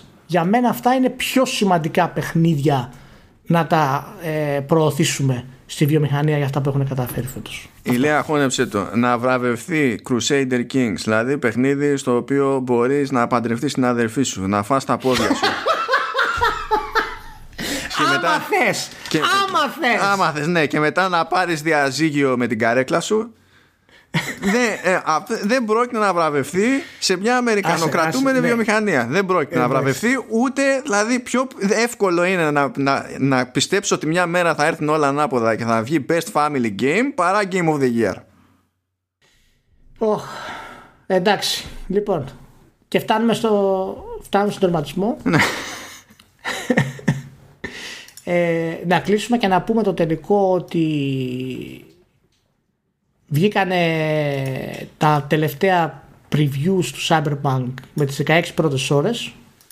Ε, η πλειοψηφία, αν όχι όλα, λένε διθυράμβους ε, εντυπωσιασμένοι. Έχουν κάποια προβλήματα σχεδιαστικά, quest logs, διάφορα bugs τα οποία θα φτιαχτούν ούτως ή άλλως ε, από τα κλασικά patches της, ε, ε, της CD Projekt. Είναι το παιχνίδι πιο βελτιωμένο σε, σε απόδοση τελική και μιλάμε ότι είναι πιο δύσκολο από το Witcher γιατί πρόκειται και sandbox RPG, δεν είναι απλά action RPG όπως ήταν το Witcher. Ε, και έχουν κάνει πολύ καλύτερη δουλειά γενικά στην αίσθηση του, του κόσμου και της σταθερότητας του narrative λένε τις 16 πρώτες ώρες Μ- ε, διάβασα παντού, όχι παντού δηλαδή τρία-τέσσερα μεγάλα previews που διάβασα, πούμε, μιλάνε ότι σε αυτές τις 16 ώρες αυτό που τους έκανε εντύπωση είναι ότι πόσο πιο ε, συναισθηματικό είναι από αυτό που έχουμε δει στα βίντεο και πόσο πιο μεγάλο βάθος έχουν που άνετα κοντράρει λέει, τα quest του Witcher 3 στις 16 μόνο ώρες Εντάξει τώρα. Ε, και είναι, ε, ε, είναι πολύ εντυπωσιακό να γράφουν τέτοια πράγματα για κάτι τέτοιο. Ναι, εντάξει, απλά επειδή υπάρχει μια τάση γενικά όταν παίζει χαϊπαρισμένο παιχνίδι να λέει ο καθένας να μην πω τι, ας πούμε. Δεν μπορώ, δεν μπορώ να, να εμπιστευτώ κανένας σε αυτό το στάδιο. Έχω αυτό το πρόβλημα. Εγώ. Να σου πω κάτι. Που ελπίζω να ισχύουν όλα, ρε παιδί μου, αυτά, αλλά. Ε, εγώ εμπιστεύομαι ειδικά αυτό λίγο παραπάνω γιατί συνήθως τα θέματα του story και τα λοιπά δεν τα σχολιάζουν πριν παίξουν όλο το παιχνίδι. Οπότε όταν έχω δει τρεις-τέσσερις ε, πηγές που έχουν κάνει ειδικό mention στους χαρακτήρες και στο narrative ε, τίνω να πιστεύω ότι τουλάχιστον έχουν πετύχει το σκοπό τους. Τώρα το πώς θα πάει συνολικά δεν ξέρουμε. Πάντως το θέμα του sandbox, το πώς μπορείς να πλησιάσεις τα quest, το όλες οι επιλογές τι ρόλο παίζουν, μικρές, μεγάλες, πώς μπορείς να κινηθείς στην πόλη, όλα αυτά παιδιά ε, επαληθεύονται από αυτές τις ώρες που έχουν παιχτεί. Φαίνεται ότι ε, η CD Projekt θα το φέρεις πέρας αυτό που ήθελε να φέρει. Υπάρχουν τα προβλήματα τα τεχνολογικά τα οποία έχουμε δει τον τελευταίο καιρό. Ε, υπάρχουν θέματα σίγουρα σε κονσόλες προηγούμενης γενιάς οι πόλεις θα είναι πολύ πιο άδειες. Βγάλανε, και... το, το είδες, βγάλανε ένα βίντεο για ναι. Xbox One X και Series X που στην ουσία είναι το ίδιο ναι. πράγμα βασικά. Ναι, ναι, ναι. Ε, και στο τελευταίο καιρό τα χαλάσαν λίγο στο marketing, δεν τα έχουν πάει καλά. Και αυτά τα βίντεο που έχουν βγάλει στο τέλος δεν είναι ιδιαίτερα καλά. Και αυτή η κόντρα, η, το να δείξει το Series X και το X δεν νομίζω ότι είναι ιδιαίτερο γιατί δεν μου δείχνεις κάτι διαφορετικό. Δηλαδή και το Series X το ίδιο πράγμα τρέχει σε αυτό που βλέπω. Τουλάχιστον αν μου δείχνει ένα, ένα preview του Next Gen Patch το οποίο θα έρθει το 2021 θα ήταν. Ναι, γιατί το Series okay. X το μόνο που κάνει είναι να έχει πιο σταθερή απόδοση, αν δεν μπορεί να έχει υψηλότερη ναι. ανάλυση. Ξέρω. Αυτό έχει να κάνει μόνο. Ναι, ναι. Ε, και επίσης πολύ σημαντικό, όλοι είπαν ότι δεν είναι shooter, είναι κανονικό RPG. Δηλαδή μπορεί να περάσεις ώρες χωρίς να περιβολεί κανέναν. Μόνο με διαλόγους, με αγορές, με εξερεύνηση. Είναι πολύ αργό, λέει το παιχνίδι, σε θέματα εξερεύνησης, ανάπτυξης χαρακτήρων κτλ. Είναι κανονικό first person RPG. Θέλω να πιστεύω ότι θα είναι τα τελικά τώρα, δηλαδή μέχρι που να σκάσουν και τα οι κώδικες, τα review κτλ. Θέλω να πιστεύω μάλλον ότι ε, κατά βάση αυτό θα το καταφέρουν αν κρατήσει η μάχη ε, σε ένα επίπεδο ok, ούτε να είναι φοβερή, αλλά να μην είναι κακή, ε, πιστεύω ότι θα το δούμε. Το, θα το επαληθεύσει σε μεγάλο βαθμό δηλαδή το hype του. Δεν ξέρω αν θα φτάσει στο full, αλλά πιστεύω θα το επαληθεύσει. Α, να δούμε. Κοντοζυγώνει η ώρα. Κοντοζυγώνει. Παιδάκια, ευχαριστούμε που ήσασταν μαζί. Θα τα πούμε την άλλη εβδομάδα. Προσοχή, και πάρα πολλά φιλιά. Να είστε όλοι καλά. Εντάξει. Εγώ δεν έχω να μοιράσω φιλιά. Λυπάμαι. Πάω να τερματίσω το, το Βαλχάλα και βλέπουμε. Τσαου.